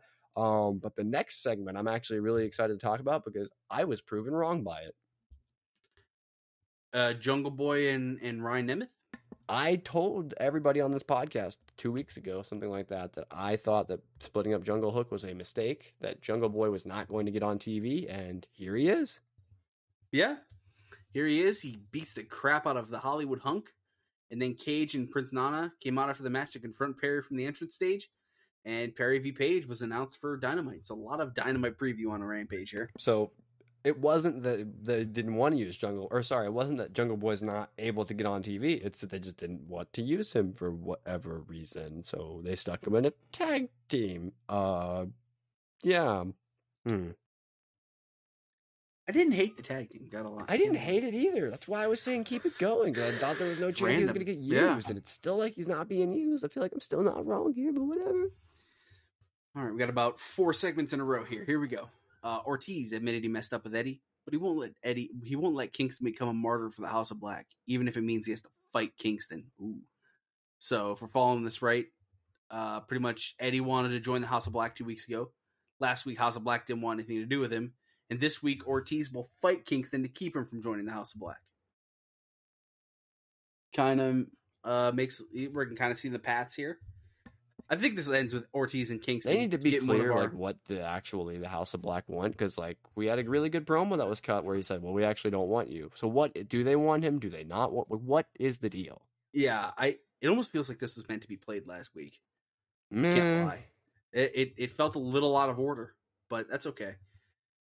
Um, Renee interviewed and agitated Hangman Page, who isn't happy about the way he lost to Moxley last week. And Paquette is always interviewing after he fights Moxley. Literally, Page said Page made the point he and Moxley are the top two guys in AEW, and a match between them shouldn't end with a cradle. I gotta say, I like wrestlers saying that. Yeah, it, it makes those like it, it it it both adds legitimacy and it makes it seem a little bit like cheaper, you know, like of a way to get a win. It shouldn't add heat to a babyface, which it, we're dangerous territory with doing that, but um, it should be like viewed as like a. I don't like Hangman. Don't call it stealing a win. Stealing a win is when you use like a cheating tactic on a roll up like that. I don't think I don't call that stealing a win to me. Yeah, But no, it's not stealing a win. I do. I I like the point of come on, man. If you're gonna beat me, knock me the fuck out. That's good. That- I'm. I'm with that. I'm with that it, energy. it fits their characters yes, too. yes. I- I'm with that energy. However, don't call it stealing a win. He probably heard somebody say that on commentary a thousand times and just thinks of it as like a non-committal phrase at this point, or whatever I mean to say there. Like, like a non, like it doesn't mean anything. But I've heard so many people talk about like just how annoying it is on commentary when like people say that, and they do it in every company. But it's mainly mainly a WWE thing, so don't don't bring the WWE to Hangman of all people. You should not be bringing WWE shit in. Like fuck. uh, Kip and Penelope interrupt. Uh, Sabian got beat up by Moxley, but he isn't crying about it like Page. Page left before he beat up Sabian. Later in the show, Page vs. Sabian was announced. This is the Kip Sabian legacy match. I I love it. Moxley and Claudio will take on Jesus. A lot of preview. that should be a, uh, a good match, by the way. Him and Kip, and I'm glad Kip's getting used. This is what I mentioned before. Uh, Like, he's- agreed. He's, still being used, so good stuff. Texas Tornado match on Wednesday. Moxley and Claudio uh, against Rush and Preston. That should be a fucking banger, you know. Absolutely, and our main event. It's it's like they heard us last week. Orange Cassidy taking on and defeating Lee Moriarty. Lee Moriarty. Orange Cassidy, Mortuary, Lee defending uh, or Orange, trying to win the All-Atlantic Championship. Orange Cassidy is back. He's in full swing. This title, this title run, we took like three weeks off, but now we're back because uh, no more Darby. And I thought this was really fun. Yeah, I, I think these guys work together. Uh, Orange Cassidy again. He always he he has this this gift of like when Lee was working his arm, Mhm. for example. I just I bought it because the way Orange Cassidy carries himself. he's okay. the this is the thing that's like the after the most underrated Yeah. about Cassidy's game is his selling. Man, I'm not even kidding. and like, and the, I just you buy it. You you absolutely buy it, and little things like that. Um, but yeah, other than that, what what did you think of this one? And uh, and I guess our title reign continues. yeah, um, they stole the glasses. How dare you, Lee? They're not yours. son of a Give them biscuit. back. All right, I'm gonna throw something at you, Charlie. Tell me if I'm wrong here. You've been watching AEW a lot longer than me. Uh, I don't think I've ever seen Bryce Remsburg make a mistake as a ref. I can't pinpoint one in my head right now. Like, there's been moments where like things didn't quite go, or a ref had to like. Maybe I'm just overlooking something, but I think Bryce is just like genuinely like one of the best refs in AEW. Um, and AEW does have some good refs. Yeah, uh, Pa- No Paul Turner. Uh, I would say Paul Turner, Stefan Smith, Aubrey Edwards, and Bryce Re- Re- Bryce Remsburg. Was it Smith who did the uh the match with the guns? Is that who I'm thinking of? Cannot think. Stefan Smith is Whoever did the one with the Stefan guns. Smith's I the thought- one that um that is always violated by Emi on on Dark. Yes, it was him then. Okay, good. I'm glad that I went with that Yeah, instead he of he way. did the match with the guns, and I I his acting honestly was pretty remarkable. Yeah, he's great. Like, and he takes it super seriously. You could tell. Like, um, they have they have a good team of refs in AEW. Um, yeah. So just thought I'd note on that. Like, I when something like that pops into my head randomly, I just write it down because you know, it's a good note. Um, some devastating up kicks from uh, Orange Cassidy, love it. Some really fluid chain wrestling. Obviously, we have really technical Lee Moriarty, and obviously we have that side of, of Cassidy as well. But it's not what he's thought as. But some really really fluid chain wrestling.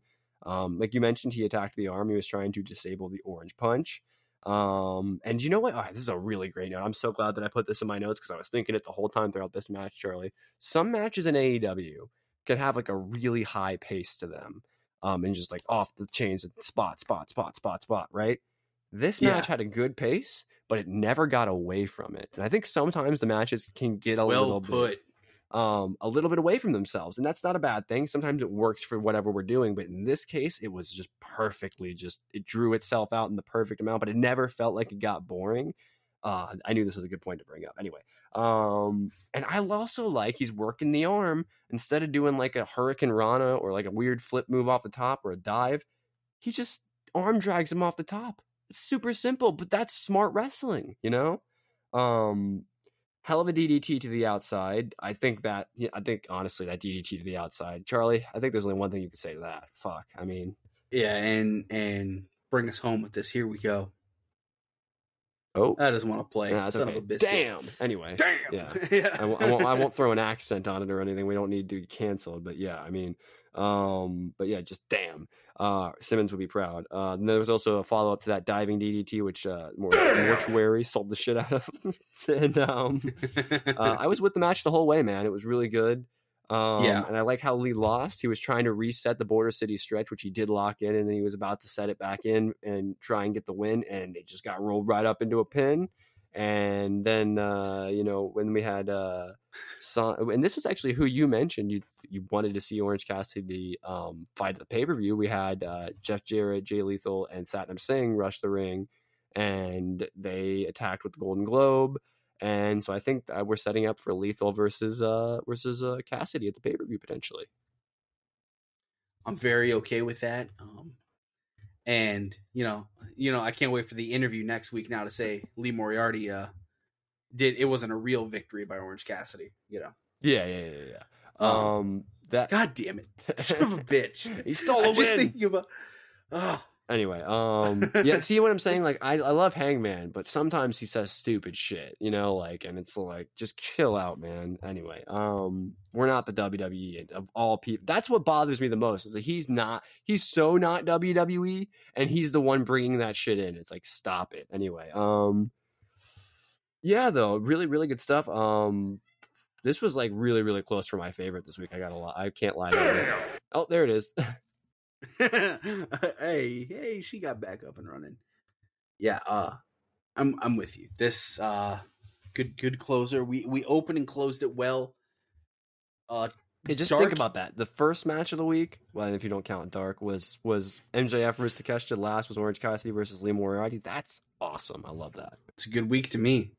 And we got a loaded week next week. We covered a lot of it here. Um so yeah, uh thanks for you guys who stuck around. We about a 2-hour show. I kind of figured we'd cuz we we were going to get into some stuff there that was uh, a fun time to talk about.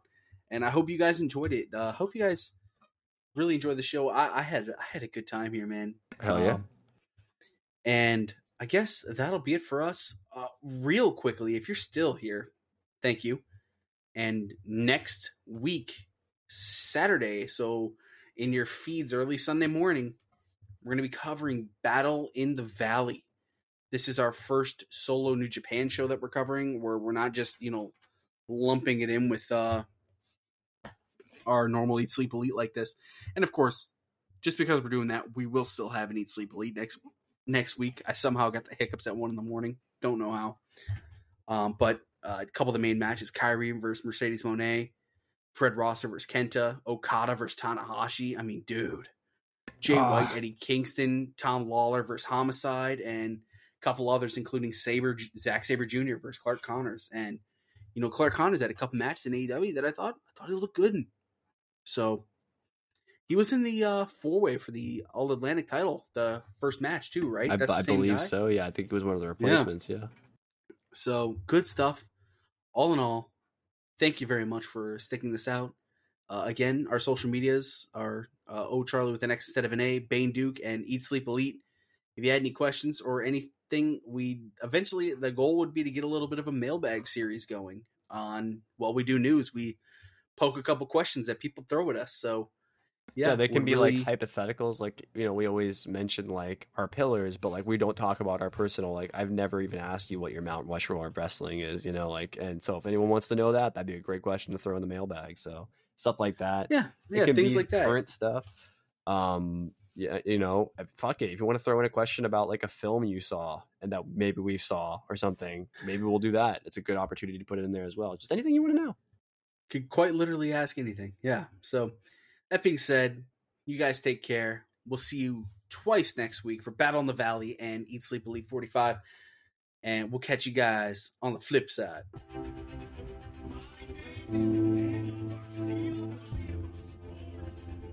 What